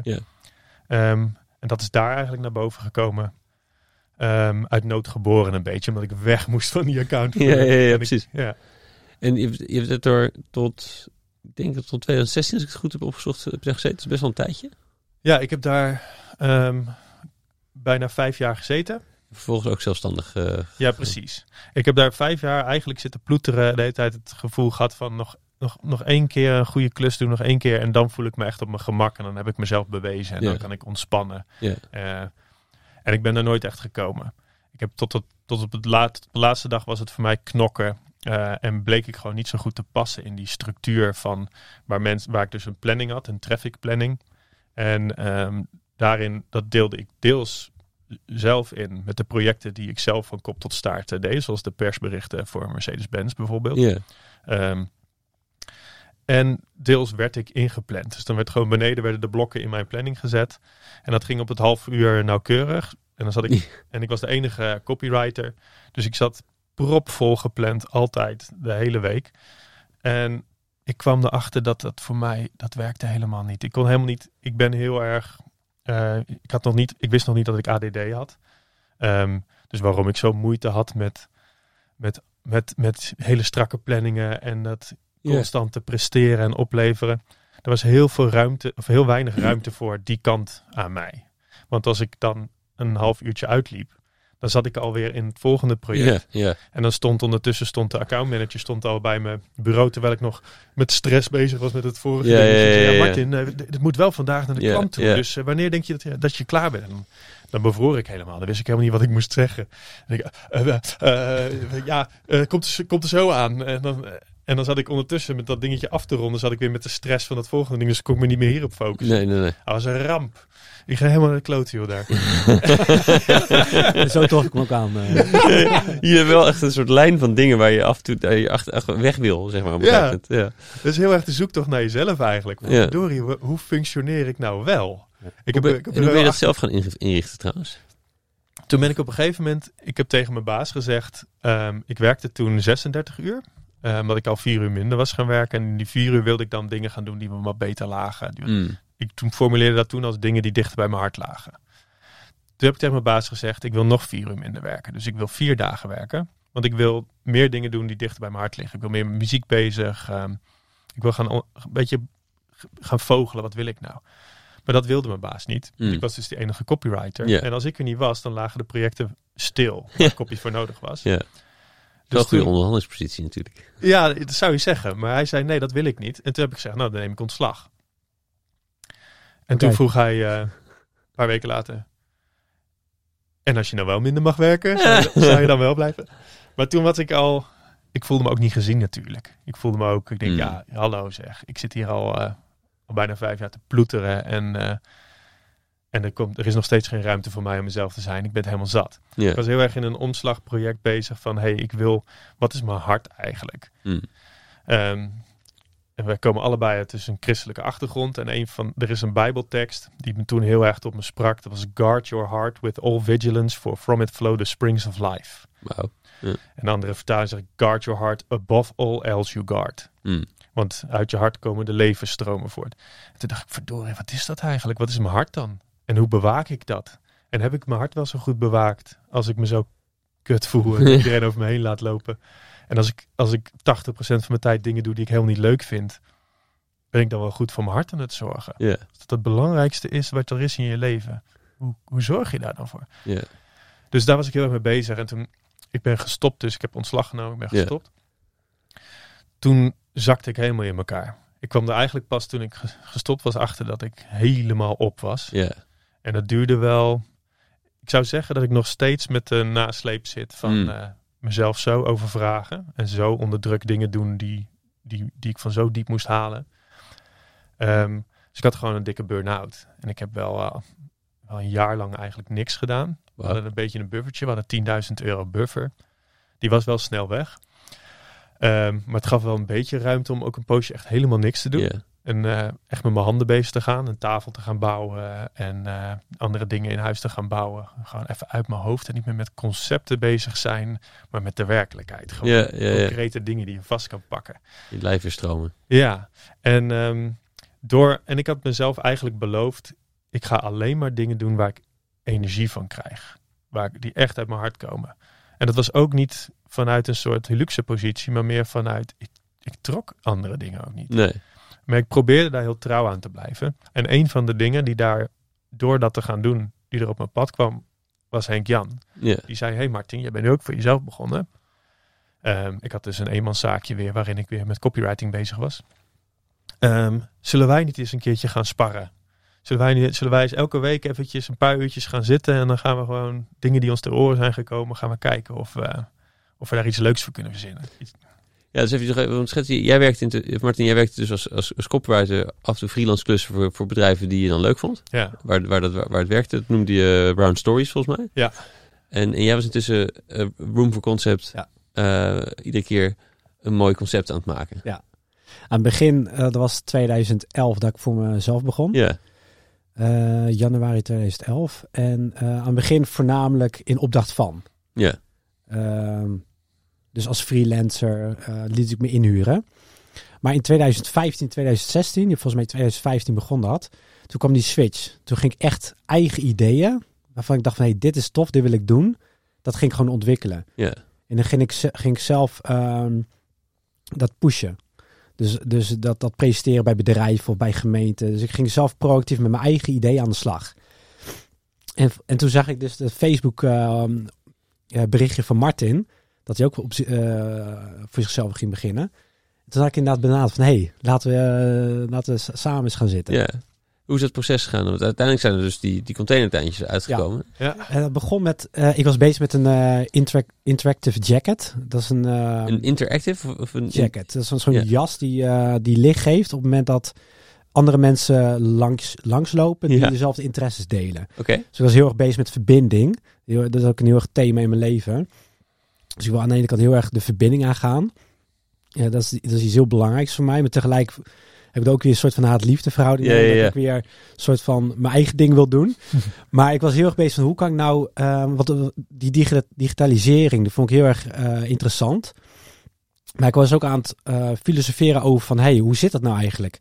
Eh, we zi- zijn meer verbonden dan, dan, dan, dan ever, zeg maar. Ja. Maar toch, ehm, toch ehm, worden heel vaak de verschillen eh, benadrukt. Zeker op social media. Dus we zijn heel bezig van hoe kan ik nou die digitale wereld in het fysieke brengen. Dus dat, dat je echt gewoon op straat gewoon, gewoon eh, die, diezelfde interactie hebt als dat je digitaal hebt. Mhm. Maar niet gefocust op de verschillen, maar juist op de verbinding. En vanuit dat idee, die filosofie, kwam de um, ja, lichtgevende jas. En ik had daar een visual van gemaakt. En Omdenken, die heeft daar een publicatie aan gewijd. Ah. Eh, en dat ging toen ja, redelijk los op eh, social media. Er werd veel gedeeld. En, en eh, Nationaal Nederlanden, die zag dat voorbij komen.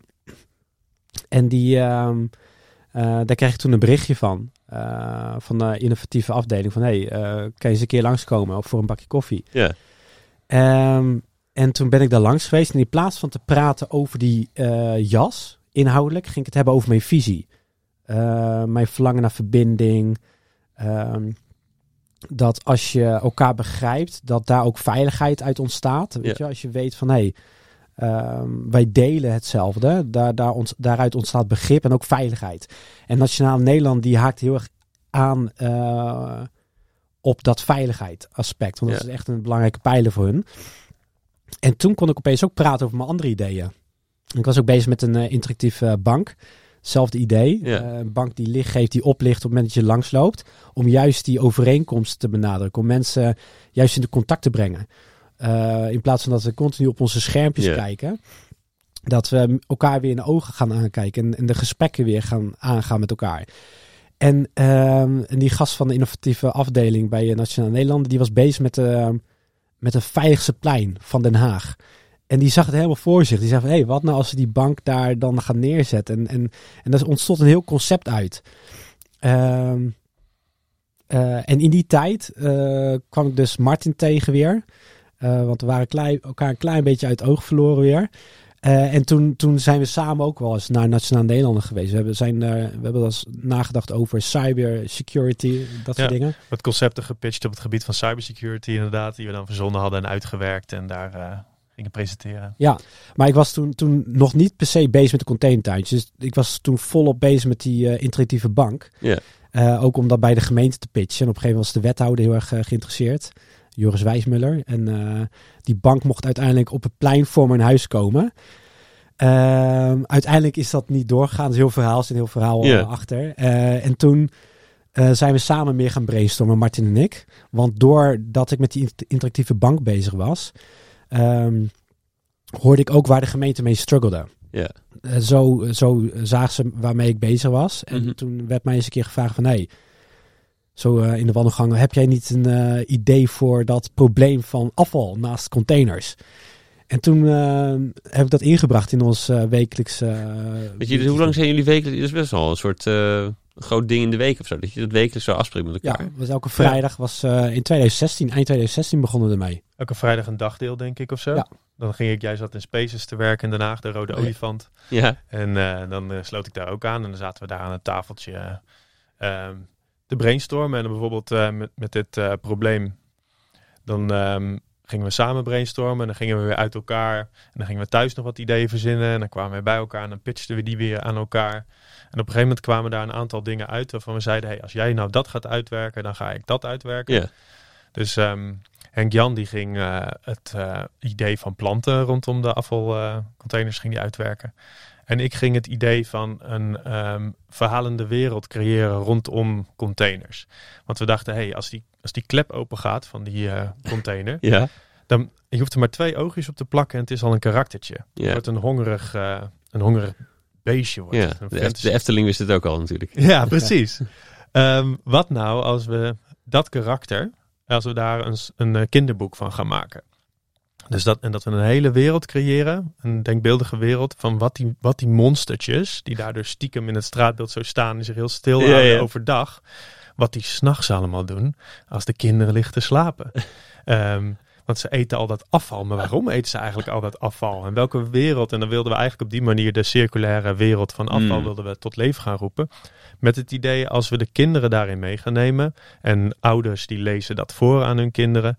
ehm, dan ben je eigenlijk bezig om zowel de kinderen als die ouders mee te nemen in een andere manier van kijken naar afval. En een beter omgaan met afval naast de container. Want wat nou als je de afval naast zet, maar daardoor kan dat monstertje s'nachts komt zijn komt zijn gat niet uit, omdat die vast zit, want er staat allemaal afval op. Dus dat kinderen tegen papa en mama zeggen, nee, dat moet je niet naast zetten, want dan, eh, dan komt de, de, de... We hadden het de Orax eh, genoemd, geloof ik, omdat het in Den Haag heet het ondergrondse restafvalcontainer. Oh ja. dan komt de Orax, die kan er niet... eh. En ehm, dat is nog steeds een idee wat op de plank ligt. Ehm, we hebben het allebei op verschillende plekken gepitcht. En op een gegeven moment, eh, voor mij de gemeente Den Haag, die was over allebei enthousiast. En die zei, ehm, toen werd eerst was het idee, oh, kunnen jullie dat karakter verder gaan uitwerken? Oh nee, toch niet. eh, de plantenbak, dat heeft toch eigenlijk meer prio. Kunnen jullie daar eerst dat Nou, verder gaan uitwerken? Ja, Ja, meneer wel. eh, mag ik het zeggen? Eh, eh, we, we, we, we, we, we presenteerden beide concepten. Ja. Eh, er ging echt van de ene afdeling naar de ander. Eh, was, volgens mij dit was de tweede of derde afspraak. Ehm, en die kerel daar bij de gemeente, die zei van ja, planten rondom de container. Op de traanplaats zo'n bak, dat gaat helemaal niet werken. Want zo'n container moet uitgeteeld worden, dus kan helemaal niet. En was ook best wel, eh, we mogen die gas heel graag. Heel directe gas, weet je. Ja. Die wond er geen doekjes omheen. Maar houden we juist ook wel van. Dus die had zoiets van gast, eh, dat gaat niet gebeuren, die planten. Maar dat karaktertje, dat, dat zie ik wel gebeuren. Alleen, eh, dat, daar hoorde op een gegeven moment niks meer van. Heel erg eh, leuren en, en trekken en, en dat, dat deed niks meer.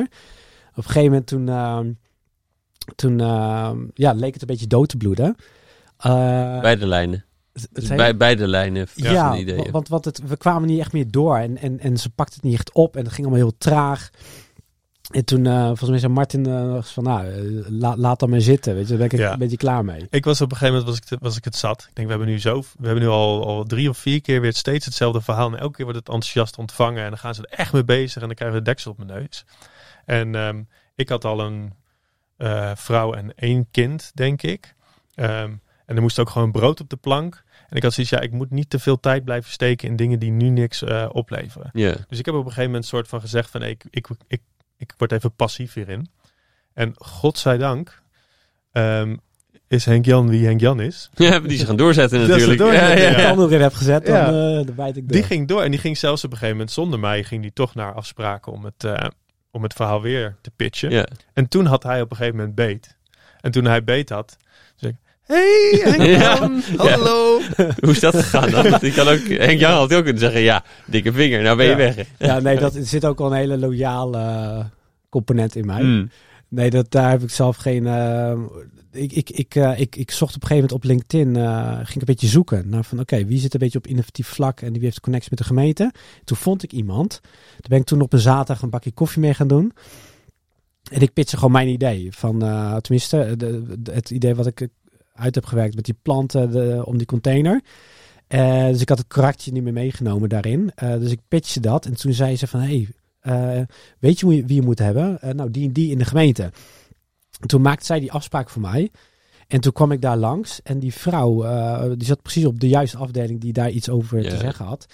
Die zag het gelijk zitten. Die zei van, eh, Het ja, kan soms zo'n absurde zoektocht zijn in die, Ja. eh, in die, in die doolhoven daar. Ja. En als ze er, maar als zij er, en als Ja. ze er zelf haast bij hebben, dan kan het heel snel. En als Exact. het, En zij zag het zitten en zegt van ja, dit, uh, dit, dit, dit, dit, vet, vet idee, dit gaan we doen. En toen uh, heeft zij mij gekoppeld toen aan een andere uh, kerel die bijna met pensioen ging. Ja. Was een hele aardige man, maar alles ging super traag. Maar uh, hij wist wel hoe het, hoe het werkte. Yeah. Ik wou super, super yeah. snel in die. ik wou het gewoon doorzetten. Ik wou gewoon de volgende maand gewoon implementeren en klaar. Yeah. Maar die gast had over: oké, okay, rustig. En dan moet je eerst die meenemen. En ik werd helemaal gek van die gast. En hij werd weer helemaal gek van mij. Maar we hadden wel zo dusdanig geklikt dat we dat in elkaar konden respecteren. En leek hij ergens achteraf gelijk te hebben in het meekrijgen? Absoluut. Hij had 100% gelijk. Hij Zonder 100%, hem, ja. Oh. Klopt. zonder hem, hij zei, hij zei ook tegen ons, hij zei jongens, luister. Ehm, ik heb dit al zo vaak meegemaakt, zei hij. Wat er zo vaak gebeurt, dan is er een idee. En dan krijgt een wethouder krijgt de oren, of krijgt er, krijgt er lucht van. En dan, moet, en dan wil hij daar natuurlijk de, de blitz mee maken. En dan Ja. moet het zo snel mogelijk. En dan moet het veel bombarie wordt dat. eh, maar dan is niet iedereen betrokken. En niet over alle schijven is goed nagedacht. Dus dan bloedt het heel snel weer dood. En de wethouder gaat weer door naar het volgende. Als we dit echt duurzaam willen doen. Je rekent er niet op dat het over een paar maanden is. Ik denk, zo, wat? denk eerder in een jaar, twee, Nee. twee jaar. Wij zeggen, ja, maar wij willen eigenlijk volgende week een factuur sturen, weet je wel.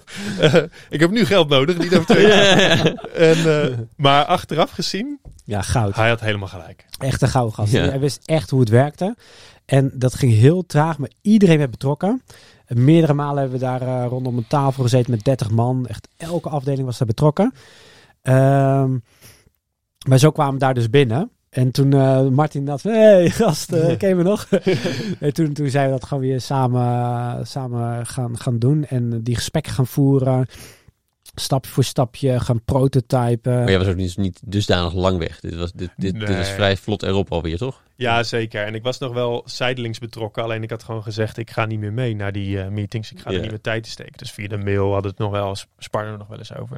En we hebben later ook, dus misschien wel leuk om straks op terug te komen als je het hebt over onze onderlinge relatie Mhm. en eh, hoe dat werkt en zo. Die dynamiek eh, en de nasleep daarvan, dat, dat heeft wel echt eh, mee, dat, Ja. dat is wel een dingetje geweest, zeg maar. De Dus- nasleep van?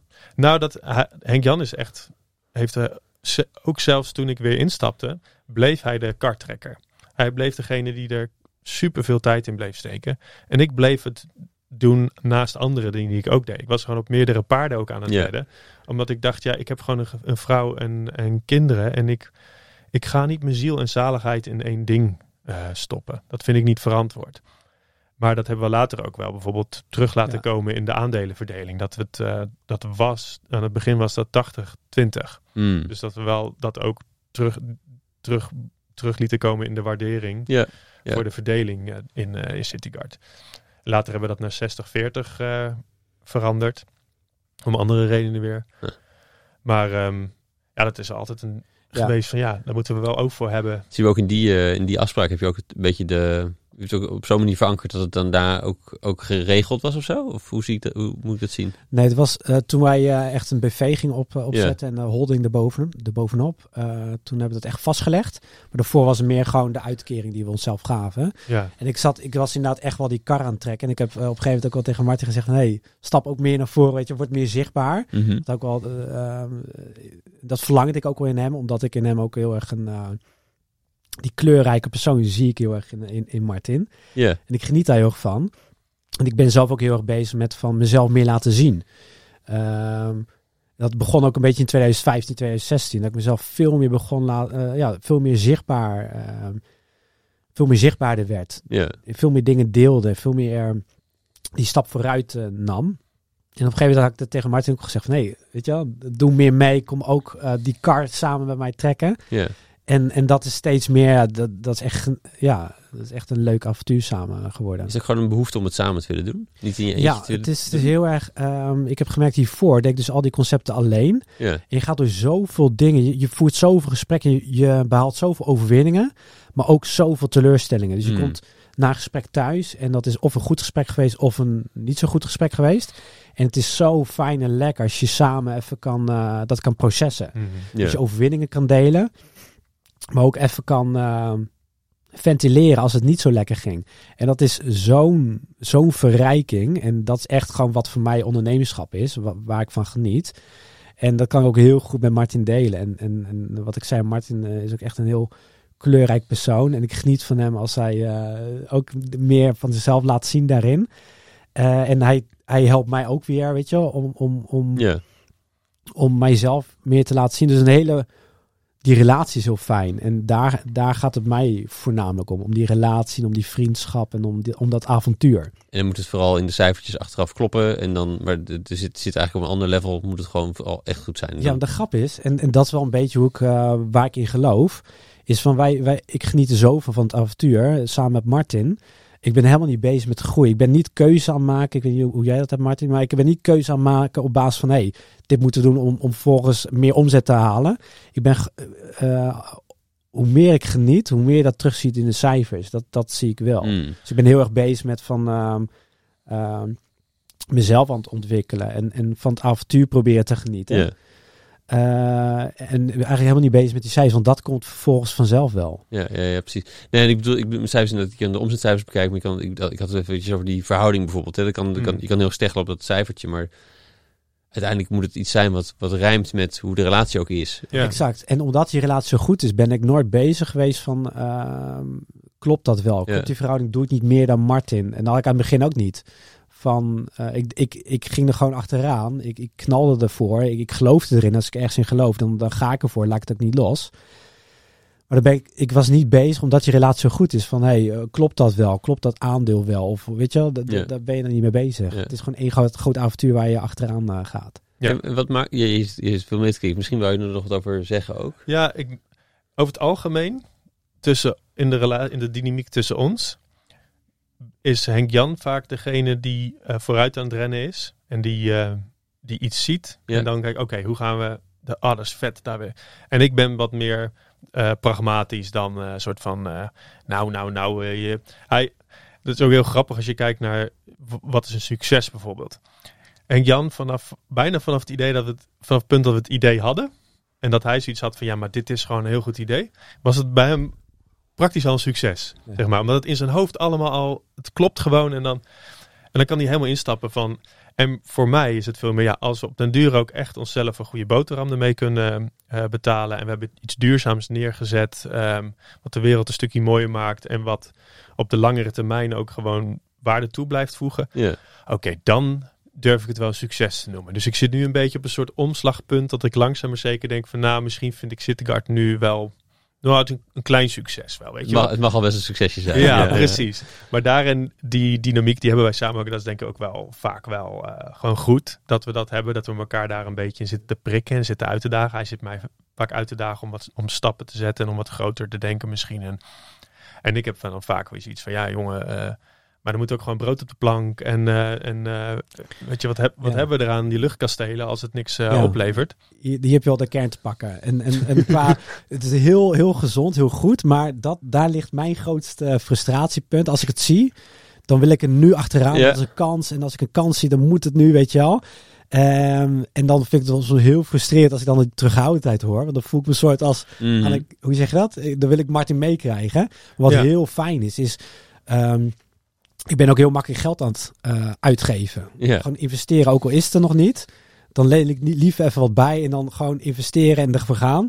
En Martin heeft me heel erg geleerd om ehm, ook op basis van cijfers goed te kijken en een prioriteit te maken van oké, waar zetten we nu ons geld in? En dat kan niet alles zijn. Terwijl als ik een kans zie en, Ja. en ik zie een mogelijkheid. Je kunt is niet dubbel gaan. uitgeven. Nee, En- nou in mijn hoofd soms. eh, Ja, maar we hebben een soort, dan hebben we plannen. Dan denk je, oh, we willen dit, we willen dat. En dan word je ergens enthousiast van. En dan wil je bij wijze van spreken het, het geld dat we nodig hebben om die plannen die we op een rustige manier hebben ontwikkeld, om die uit te word je enthousiast.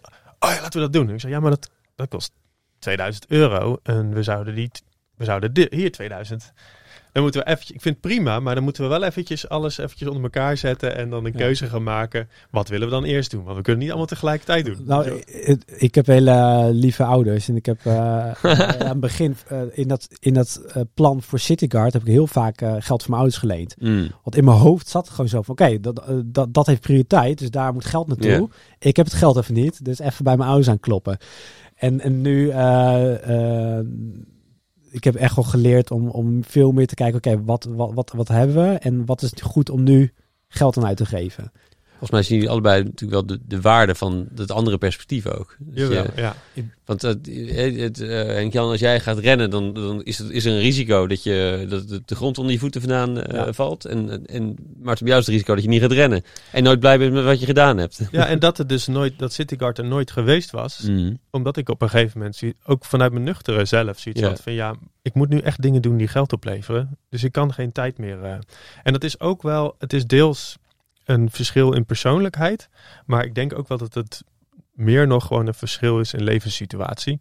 Ehm, dat Henk Jan, ehm, we hebben wel eens bijvoorbeeld een, een soort frictie als het gaat om. ehm, dan zeg ik bijvoorbeeld, ja, maar Henk Jan, ik heb een bepaald aantal uren in de week. Eh, dat kan ik erin stoppen. Want ik heb ochtends heb ik al heel veel tijd en energie en aandacht heb ik eh, nodig eh, voor, de, voor de kinderen. Al doet mijn vrouw eigenlijk ochtends het grootste gedeelte, als ik eerlijk ben. Ehm, en ehm, aan het einde van de dag vragen die eh, kids weer heel veel van me. En vaak tussendoor ook als ze niet naar school zijn of niet naar de kinderopvang. Want we proberen het ook zoveel mogelijk zelf te doen. Mm. Dat is mijn, eigenlijk, dat wil ik, ik wil dat dat mijn topprio is. Ook een beetje met mijn verleden in het, in het, in het achterhoofd. Hè, waarvan ik vertelde dat mijn vader heel vaak afwezig, Ja, was. Ja, ja. En ik wil dat niet voor mijn kinderen. Dus ik, is voor mij een enorme stoeipartij, maar ik probeer aanwezig te zijn. Nou, ze noemen het attention deficit disorder. Dus het, je per definitie een aanwezigheidsstoornis in je hoofd. De moeite om aanwezig te zijn. Dus dat is een vechtpartij. Maar dat is wel mijn voornaamste prio. En dan kijk ik daarna wat ik kan doen. Daarnaast wat ik kan doen aan Cityguard, zeg maar. En Henk Jan, die zegt wel eens, ja, maar ik wil niet kijken naar eh, wat ik kan geven. Ik wil kijken naar wat er nodig is binnen Cityguard. En dan doe ik dat. En ik wil niet vanuit die, dat perspectief komen wat jij hebt. Tegelijkertijd, en dat vind ik wel heel fijn, als we er zeg maar, over doorpraten, dan zegt hij wel, maar ik snap dat jij er zo in staat. Ja. Ehm, als ik maar erin mag staan zoals ik erin sta, zeg maar. Maar dat kan tot frictie leiden en tot mooie inzichten, allebei. Want hoe is dat voor jou dan, denk je? Jij wilt soms dus harder gaan of ehm, Ja. en misschien ook ongelijkwaardig harder gaan. Dus Ja. met meer tijd en energie erin dan, dan Hij, steekt, er- hij steekt er ook meer tijd en energie in dan ik. Ja. Ja, ik- Nog steeds. Ja, als ik, ehm, als, ik een, als ik het voor me zie, als ik een plaatje voor me zie, dan, dan, dan, dan is dat realiteit. En dan is het heel frustrerend als het nog niet zichtbaar is. Dus in mijn hoofd is het zichtbaar. Ja. In die zin ben ik echt een, een visionair. Dus het, het, het bestaat al helemaal. En elke dag dat, dat ik het nog niet gemanifesteerd zie Ja, eh, om ja. me heen, dan is het een frustratie. Ja. Dus, dus ik ben dan... ehm, ehm, zijn twee conflicten. Dus, dus ik kan mezelf in die zin wel eens voorbij lopen. Dus ik kan dan heel hard werken, en heel lang. En, en eh, sommige relaties ook wel uit het, hoog, eh, uit het oog verliezen. En tegelijk, als ik het niet doe, dan, dan frustreer ik me al- weer over het feit dat het er nog niet is. Terwijl het er wel kan zijn. Want er zijn heel veel kansen. En ik geloof heel erg in momentum. momentum. Eh, dus er zit in die zin heel erg een onrust in Ja. mij. Ja. Ja. Maar dus er zit onrust als je te hard gaat. Want dan, of als je te zacht gaat voor je gevoel zit er onrust. Want dan, eh, ben je, Ja. dan is, de- is die werkelijkheid er nog maar niet. Hè? Ja, En dan mis je kans, dan mis je kansen. Ja. Je moet het ijzer smeden als het heet Ja. is. Ja. Heel erg van... Je eh, gebruikt zijn woorden nou of niet? Eh, dit was mijn oude, mijn ex-baas, denk ik. Oh, ijzer ja, ja, smeden als het heet is. Maar het is wel toepasselijk. Ja, het is wel heel toepasselijk. En ja, eh, ja. dit, dit, ehm, eh, ik, het kansen, daar, daar ga ik heel erg op aan. Dus ik, voor mij is het heel erg killing als ik, eh, als ik weet dat er een kans is die ik niet inkop. Voor mij het zit iets in mijn hoofd dat ik heel bang ben Ja. om, om mooie kans te verliezen. Dus ik moet het pakken. En je ziet ook, dus, maar, dus ik zie, ik zie de- heel erg duidelijk de onrust die je hebt als je dus niet zo hard kan gaan als je, Ja. je denkt dat je zou kunnen.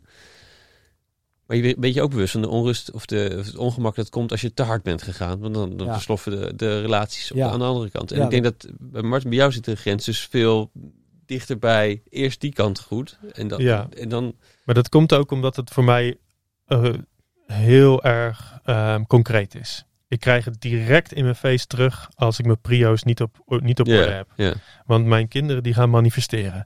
Die, eh, die gaan manifesteren. dat is, als het wat dat betreft emotioneel niet goed zit. Wat natuurlijk ook gewoon 80% van het leven is, dat dat niet helemaal goed zit. Maar dan krijg je dat heel direct terug. Die Hoe oud zijn ze, Martin? ehm, bijna drie en bijna vijf. Ja. En die willen maar één ding van mij. En dat is onverdeelde aandacht. Dat is Heel alles wat ze vragen.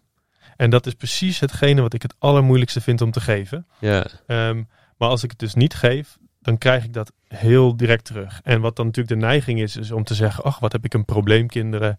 En eh, om Mhm. er etiketjes op te plakken en om het bij hun neer te leggen. En kinderen moeten braaf zijn en moeten zich schikken. En een beetje de traditionele manier hoe er naar kinderen werd gekeken. Volwassenen, die moeten hun ding kunnen doen. En kinderen moeten vooral niet in de weg lopen. Ja. Nou, dat, dat heeft mij ehm, pijn gedaan, persoonlijk. En dat wil ik voor mijn kinderen niet meer. Nee. Maar dus voor mij is het makkelijk, makkelijk praten op een bepaalde manier. Het is voor mij zo meetbaar, zo concreet waar mijn grenzen liggen wat dat betreft. Ja. Ehm, en ik denk dat dat voor Henk Jan heel anders is, omdat hij makkelijker langer door kan gaan zonder daar directe feedback op te krijgen. Ik heb het je niet gevraagd, maar geen kinderen neem ik aan dus. of- Nee. nee. En ehm, eh, klopt. En, en, en soms realiseer ik me dat ook. Dat ik eh, relaties, eh, hoe zeg je dat? Dat ik dat was uit het oog verlies. En ehm, dat ik zo bezig ben met, met, met het streven wat voor mij ligt. In plaats van in, mo- in het moment ook genieten. Gewoon breed kijken, zeg maar. Dus ik ben heel vaak heel erg naar voren aan het kijken, naar achteraan aan het rennen. Ja. Dus, eh, dus ik leer daar ook heel veel van. Daar hebben we hele goede gesprekken samen over. En dat, Ja, het is even, ik ben- daar ben ik nog als laatste dit, voor die dynamiek wel benieuwd naar. Hoe, hoe, hoe gaan jullie daarmee om dan? Want het is, het is inherent aan jullie persoonlijkheid dat er een soort van frictie komt. Daar kies je elkaar ook op uit Mhm. in zekere zin, hè? Want je, je, je vult elkaar goed aan. Ja. Dus je, en, en jullie mogen elkaar heel erg. Dus er is ook een soort ehm, echt intrinsiek vertrouwen in Ja. jullie twee. Of naar, jullie, naar elkaar. Mhm. Maar hoe ga je er dan toch mee om? Ehm, nou, het is niet eh, een manier van omgaan, het is heel erg de relatie weer. Eh, doordat die relatie zo goed en omdat wij heel erg hetzelfde geloven, ehm, is het, we hoeven maar even te praten met elkaar en het zit weer goed. En het is, het is niet dat wij, ehm, het, soms kan ik wel even gefrustreerd zijn, maar dat is niet snel. En als ik gefrus- gefrustreerd ben, of Martin, dan, dan hebben we daar een gesprek over en we komen er altijd uit. En, en het is altijd een goed gesprek. Eh, en het is heel erg die relatie. Wat moet jij horen van Martin in zo'n gesprek? Zo, Wat, wat, wat, wat maakt dat zo'n gesprek dat het, eh, Als dat ik, hem, het, het helpt? als ik hem hoor, dan, dan, dan snap ik zijn punt. En dan weten we weer waar we vandaan komen en waar we voor gaan. En we weten waar, wat we belangrijk vinden. En, en, en we vinden elkaar heel snel. En, en, en tegelijk doet hij weer een appel op wat ik eigenlijk heel belangrijk eh, vind. Namelijk die verbinding, waar ik ook in haat verhouding ja, ja, ja. En dus het, het is heel erg. ehm, en en, en het, is, het gaat me ook om de relatie. De, de, de grap is ook van: het gaat me niet eh, om Cityguard. Het is een leuk avontuur waar we, waar we, in, waar we in meedoen. Alleen het gaat me om de relatie, om de vriendschap. En, en dat is het, avontuur, het echte avontuur. Ehm, dus in die end is dat het belangrijkste. En, en, en dan kom je Ja. heel snel op één lijn. Dat is eigenlijk de, als je het even naar de analogie van de tuintjes eh, trekt, dat is de grond, dat is de voedingsbodem. Hmm. En, eh, en dat, is, dat is de cultuur. Dat is ook letterlijk wat mij betreft wat een cultuur is. Dat zijn allemaal verschillende wezens en stofjes en dingetjes die met elkaar een eh, verbinding aangaan. En als dat mooi in balans is, dan is dat een gezonde cultuur waar dingen kunnen opbloeien. En als dat niet in balans is, eh, dan is dat geen fijne cultuur. En dan bloeit er ook. En Cityguard is een plantje wat uit die grond komt. Die cultuur die wij met z'n tweeën hebben. En daar is, daar is mijn gezin dan ook deel van. En, eh, en zijn achtergrond zijn vriendschappen. En dat is, als dat gezond is, dan komen er mooie dingen uit voort. Dat is wel echt onze overtuiging ook. Ja. En we merken ook wel als er dan als er een spanning opbouwt. En gelukkig hebben we de laatste tijd, eh, la, nou eigenlijk de laatste jaren, soms in het verleden was het wel eens zo, dan, dan ging dat misschien een beetje langer door dan voor ons allebei goed was. Ja. Ehm, maar ik denk dat we steeds beter in de vingers krijgen om dingen te benoemen. Dat, dan zeg ik ook gewoon, hey Henk-Jan, ehm, die afgelopen drie mailtjes van je. Ik heb het gevoel dat er tussen de regels een beetje frustratie zit. Ehm, en ik voel me een beetje gepusht een bepaalde kant op, waar ik eigenlijk geen zin in heb. Ehm, kunnen we daar even over praten? Ehm, Is dat makkelijk voor jou om te zeggen? Te vragen? nu wel. Dat is wel, dat, eh, dat heeft, dat historisch gezien was ik daar oer slecht in. Hmm. Dat is een van de redenen waarom ik dus een burn-out heb gehad. Je nooit aangeven ben in, in die club. eh. Ja, niet, niet mijn eigen emoties kunnen voelen. Ehm, heel erg naar de ratio gaan. Ja. Dus proberen rationeel uit te leggen waarom het niet oké was hoe zij het zagen en wel hoe ik het zag. ja, ja. Maar niet gewoon kunnen zeggen, hey, als ik heel eerlijk ben, ehm, ben ik gewoon een beetje verdrietig over... eh, het- ja, het voelt gewoon eigenlijk niet zo fijn hoe jij dat eh, deed. Of ik voel me niet gezien. Of dat, mo- dat was allemaal lager. Dan, Ja, dan moest je ja, boven minder waard. staan. Ja, ja, dan mocht je niet... eh, en gelukkig, ehm, de afgelopen jaren ben, heb, heb ik mensen om me heen gehad die me geholpen hebben om dat proces eh, aan te gaan. En ook samen met Henk Jan. Hmm. Dus het wordt steeds makkelijker om gewoon iets aan te voelen en dan dat het gevoel in zichzelf, zonder dat ik kan duiden waar het nou precies vandaan komt, dat het gevoel in zichzelf al voldoende validatie is om dat uit te spreken. naar mij. Ik heb het gevoel dat, het, dat er een beetje spanning zit. En wat we de afgelopen ehm, tijd eh, vaak doen, is dat we maandagmiddag gaan wandelen. Hmm. Dus dan gaan we eventjes, eh, we gaan nu vaak naar Klingendaal in Den Haag. En dan gaan we daar een rondje wandelen. En dan, je langs alle cityboxes eh, of de Nee, de natuur. We willen echt wel in de natuur zijn. De natuur, jongens. Dat is het belangrijkste voor ons stressen. En ja, ja, ja. Ehm, en dan, dan hebben we het niet. Dan, eh, dan hebben we het over van alles en nog wat. En dan komt soms tussendoor Cityguard. Ja. Maar Eh, daarna is die, is die cultuur in de bodem weer goed. Ja, precies. Dat is ook de grap. merken we echt. Ja, dat is wel een grap. Ook Maar is dat, wacht even, is dat niet voor jou... eh, dat, dat is bijna, zeg maar, het lijkt een beetje op die pensioen, bijna met pensioenvent, die gouden kerel die jullie vonden in die eerste gemeente. Die, die zegt, nee, jongens, het, het is niet morgen, het is weer over een jaar of twee. Eh, en dat jij denkt, oh ja, ik moet weer vertragen. Is het niet diezelfde onrust, zeg maar? Ja, ik snap dat linkje nog even niet. Wat je zei. Nou, is met, die, met, die, met, die, met die gast die jullie vertelde dat het allemaal wat langer ging duren, dan moest je ook vertragen. Oh, Zullen we, zo, ja, zullen we ja, zijn naam noemen? Dat vind ik wel leuk. Ja, Dirk, Dirk van Wolferen. Echt, eh, Shout-out to Dirk van ja, Wolf. echt shout-out. Hij, eh, echt goud. Maar hier ook natuurlijk. Hè? Want je kan ook zeggen, ja, als je niet een beetje ongemak eh billigt, dan eh, kom je nergens. We moeten door. Hè? Dus dat, dat- Absoluut. dat Dus stemmetje herken je waarschijnlijk ook. Absoluut. En ehm, eh, dat is voor mij het moeilijkst. Eh, ik, er zit iets heel geks in mij. Ik vind het heel fijn als mensen mij confronteren. Dus als Martin bijvoorbeeld zegt van... hé, hey, ik, ik vind het niet fijn. Ik, ik, vind het dan, ik vind het heel fijn dat hij dat dan zegt. Weet je, dat heb ik altijd. Als mensen mij confronteren... Vind je niet ongemakkelijk? Dat iemand Nee. zegt, wat, ik vind het echt vervelend hoe je dat nou doet. Nee, eh, het is- tuurlijk vind ik het niet leuk in die zin. Maar ik vind dat heel fijn. Omdat ik altijd wel weet van... al- Als het er is, dan is het er. Hij Hmm. voelt het ook wel. Ja, ik voel het ook wel. En dat vind ik heel fijn om uh, als mensen het aangeven. Dus mensen me- kunnen me altijd confronteren. Ik word er nooit... Ik sta er altijd voor open of zo. Um, en met die Dirk, uh, Dirk van Wolferen...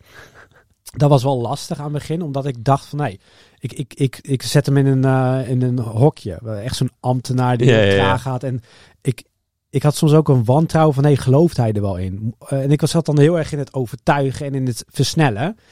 En hoe, meer ik hem, hoe beter ik hem leerde kennen, hoe meer ik daarin kon meegaan. En op een gegeven moment kon ik dat heel erg waarderen. Toen maakte ik Ja. grapjes. Toen zat hij weer een soort van te verzuchten van ik Jan, we moeten echt rustig aandoen. En dan, en dan maakte hij er grapjes over. Dan konden we daar al wel, wel om lachen. Ehm, ehm, ja, dat eigenlijk. Ja, precies. Nee, je moet dus met, mee- het is ook een, ehm, het is en de feedback krijgen, maar ook weer eventjes, dus, nou, accepteren is ook niet een lekker woord hiervoor, maar dat, het, dat de werkelijkheid dus eh, ingewikkelder is of trager is dan je Ja. soms wil. Ja, en ik moet soms ook eh, weten van een ander dat hij het ziet. Want ik heb het helemaal, wat ik net zei, als ik het in mijn hoofd, hoofd heb. En dat vind ik fijn ook met Martin. Van ik heb een paar woorden nodig. En hij, hij, hij ziet het plaatje ook. En andersom. Ehm, ik moet weten van de ander dat, dat hij het plaatje goed heeft in zijn hoofd. Eh, en als dat eenmaal zo is en ik weet dat diegene erop aanhaakt, dan, dan heb ik er ook wel vertrouwen in. Ja. Maar op het moment dat ik denk van, hé, hey, als diegene nog niet in gelooft, ja, ik ga wel, ik investeer heel veel tijd in. Dus ik moet wel zeker weten dat die Ja. ander het ook ziet en er ook in gelooft. Eh, en, en zolang het er niet is, ben ik heel erg soort van aan het pushen en aan het eh, trekken, zeg maar. Ja, en dat is een omgeving waar ik niet goed in ga.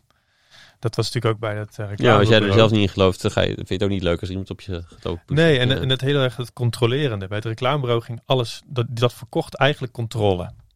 Ehm, dat was hun voornaamste kracht, een USP. Op tijd leveren, zei je ook. Ja. ja. En zorgen dat alles altijd precies duidelijk is. Waar ligt wat, bij welke leverancier, wanneer moet hij opleveren. Niet afwachten tot de leverancier zegt, ik kan het opleveren. Nee, zeg wanneer heb je het nodig. Ja.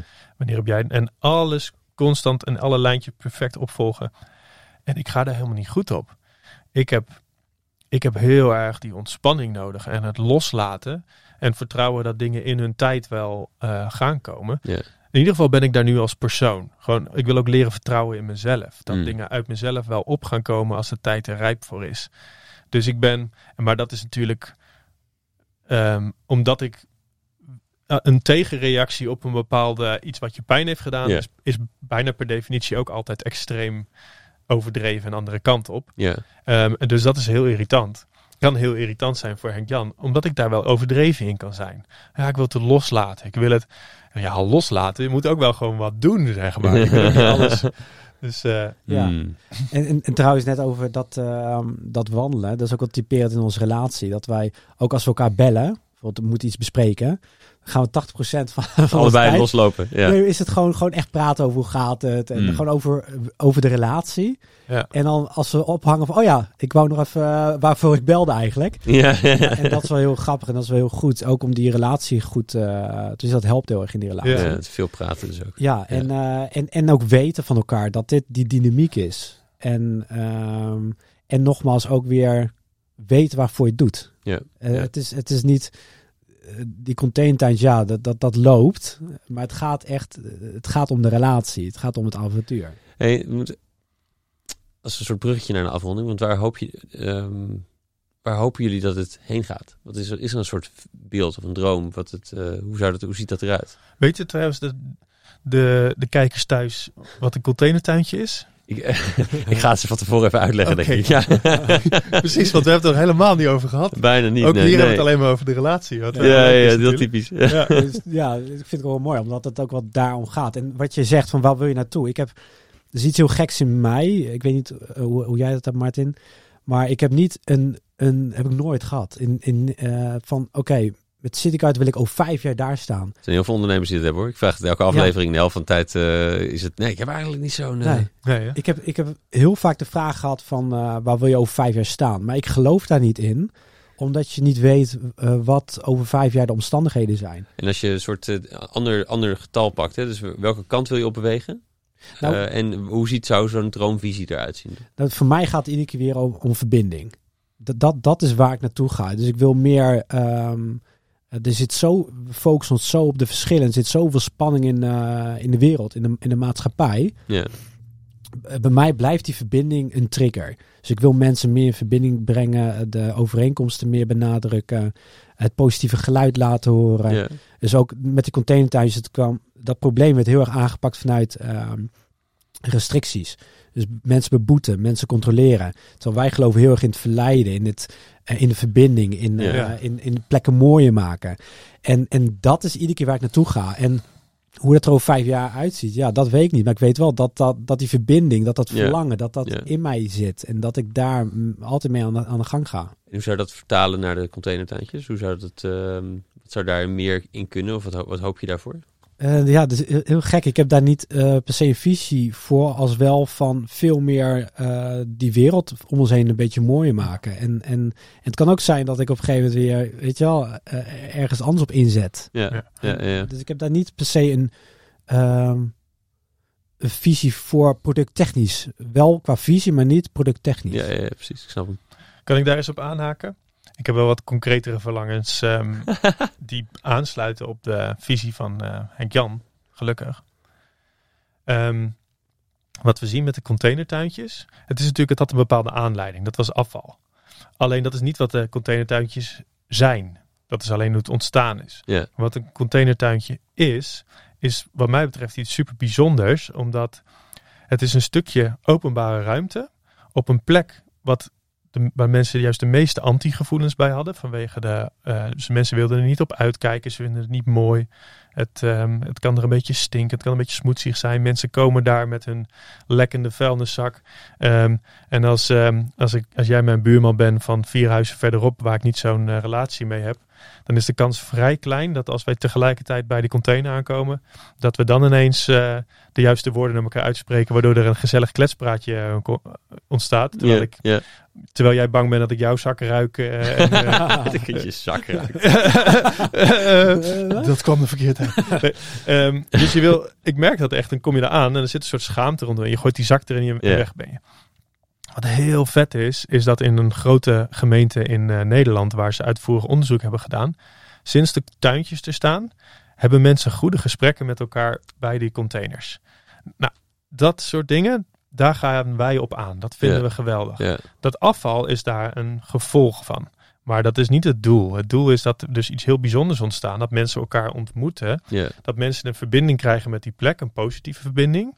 Ehm, en dat mensen eh, die zelf geen tuin hebben eh, in de stad bijvoorbeeld. Dat die toch met want die- We, sturen er altijd op aan dat inwoners het zelf onderhouden. Dat, is ook, dat werkt ook verreweg het beste als je kijkt naar de positieve impact.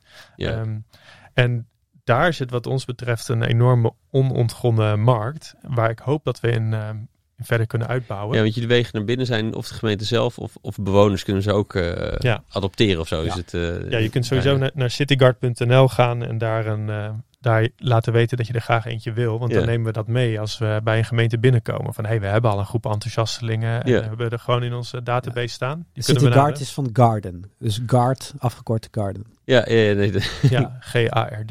Ja.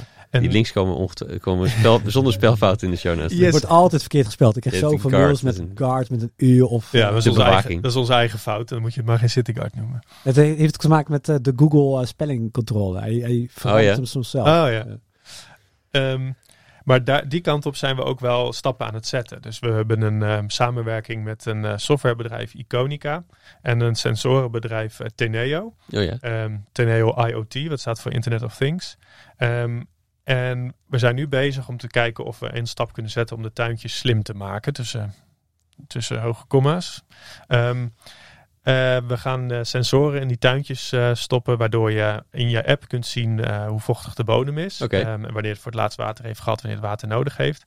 Maar die app maakt het net een stukje makkelijker voor mensen om zo'n tuintje te adopteren. En om het te onderhouden. En om het ook met meerdere huishoudens te onderhouden. Want het is voor gemeenten fijn als het niet op schouders van één iemand rust. Maar dat als die ene wegvalt, dat, er dan nog, dat het beter geborgd is. Nou, die app die willen we daarop verder gaan ontwikkelen. En we willen ook een stukje inspiratie daarin gaan brengen. Dus gaan eh, eh, mensen mee gaan nemen in de wonderenwereld van de natuur. En mensen meenemen in dat stad en natuur niet twee gescheiden dingen zijn. Ehm, maar de natuur is overal. Je hebt alleen, in, in mijn opinie, heb je alleen natuur in balans en natuur uit balans. Maar natuur is overal. En wij zijn er deel van. Dat is mijn eh, overtuiging. Ehm, maar we willen ook heel graag die app lostrekken van de containertuintjes. En stel jij hebt een stukje groen in je straat, waar nu gewoon laagwaardig eh, groen in staat, omdat voor gemeenten zijn de onderhoudsbudgetten laag, dus het moet zo makkelijk Ja, mogelijk. ja, ja, precies. Dus het staat er niet echt fleurig en stralend bij en doet weinig voor de biodiversiteit. Dus los van de vuilnisbak kun je gewoon stukjes groen adopteren dan. Dus, Dat lijkt me geweldig. Ja, vet. En dat je dat projectmanagement via die app zo makkelijk mogelijk maakt, zodat je dat als buurt kan doen. En dan heb je precies die dingen waar wij warm van worden, namelijk verbinding. Mensen die elkaar, die, mensen van allerlei be- eh, bevolkingsgroepen, rangen en standen, die samen met hun, met, hun, met hun handen in de aarde zitten om zo'n stukje groen eh, te Ja. onderhouden.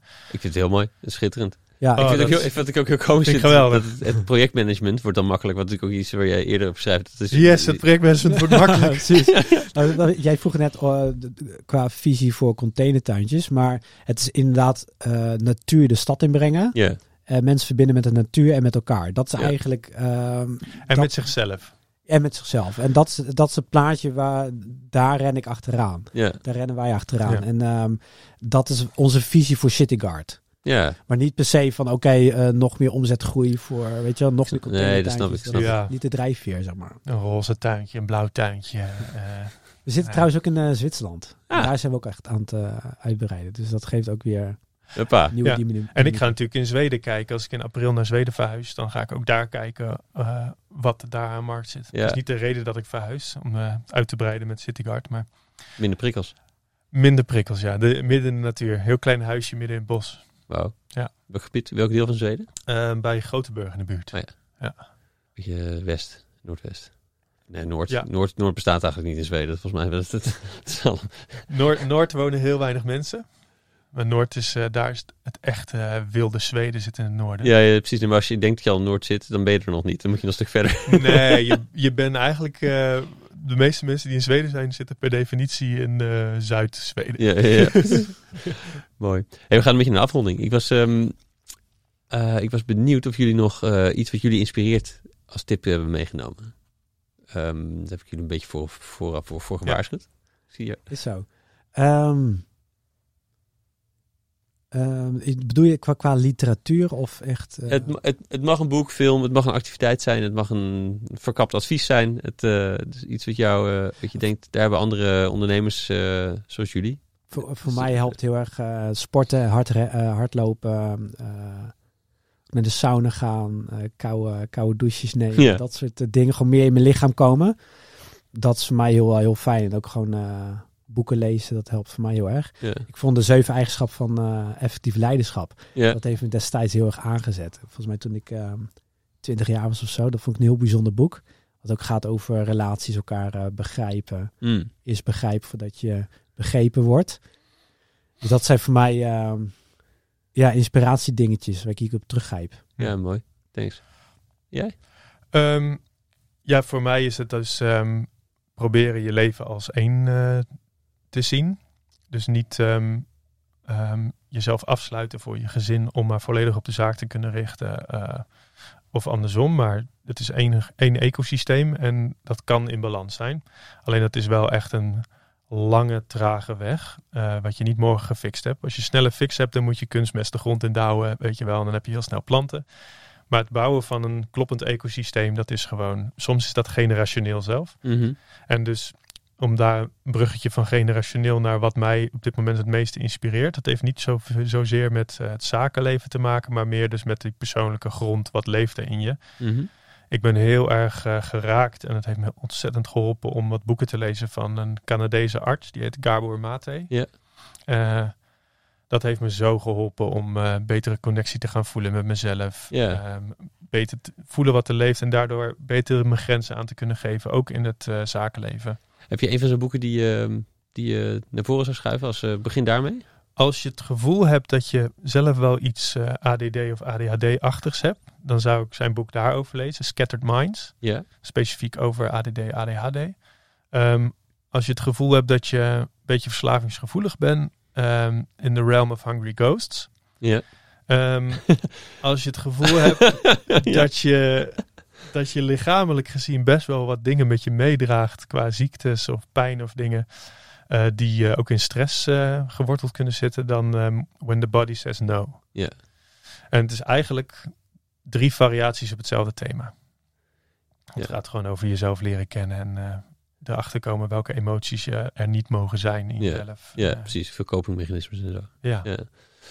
Mooi, dankjewel voor die tips. En, en, en dankjewel voor dat jullie hierheen willen komen. Ik, vind, ik vond het een mooi verhaal. Fijn dat een leuk en een beetje smullen om in jullie, ook in jullie dynamiek te mogen, Leuk. te mogen doorvragen. Thanks. En prachtig om te zien hoe jullie daarmee omgaan met z'n tweeën. Volgens mij veel aandacht voor elkaar, echt eh, eindeloos vertrouwen in elkaar. Ook, en, en behoefte om het, dit samen te doen. Dat Ja. vind ik heel mooi om te zien. Dus dank jullie wel. Ja, dankjewel man. Ja, mooi. Thanks man. Eh, ik had jou beloofd dat je één keer aan het mengpaneel mocht zitten. Doe je, dat. Die rode knop met rek erop. Als je die indrukt. Ja, dat was hem alweer. Dankjewel voor het luisteren. Wil je zeker weten dat je de volgende aflevering ook vindt? Abonneer je dan op de podcast. Je weet hoe dat werkt in de app die je gebruikt. Weet ook dat ik van alle afleveringen uitgebreide show notes met de lessen en de links uit het interview maak. Deze vind je op www.studiogeorge.nl slash podcast. En ik ben heel benieuwd hoe je het gesprek vond. Waar kon je geen genoeg van krijgen of waar zou je meer van willen horen tijdens de gesprekken? E-mail me op tijmen.studiogeorge.nl als laatste, na elk interview werk ik één inzicht uit in een korte blog. Die stuur ik met liefde naar je inbox, gepaard met wat links die me inspireerden die week. Meld je aan voor dit Espresso Shot strategie op www.studiogeorge.nl slash shots of strategy. Allemaal aan elkaar. Heb een goede dag en tot de volgende.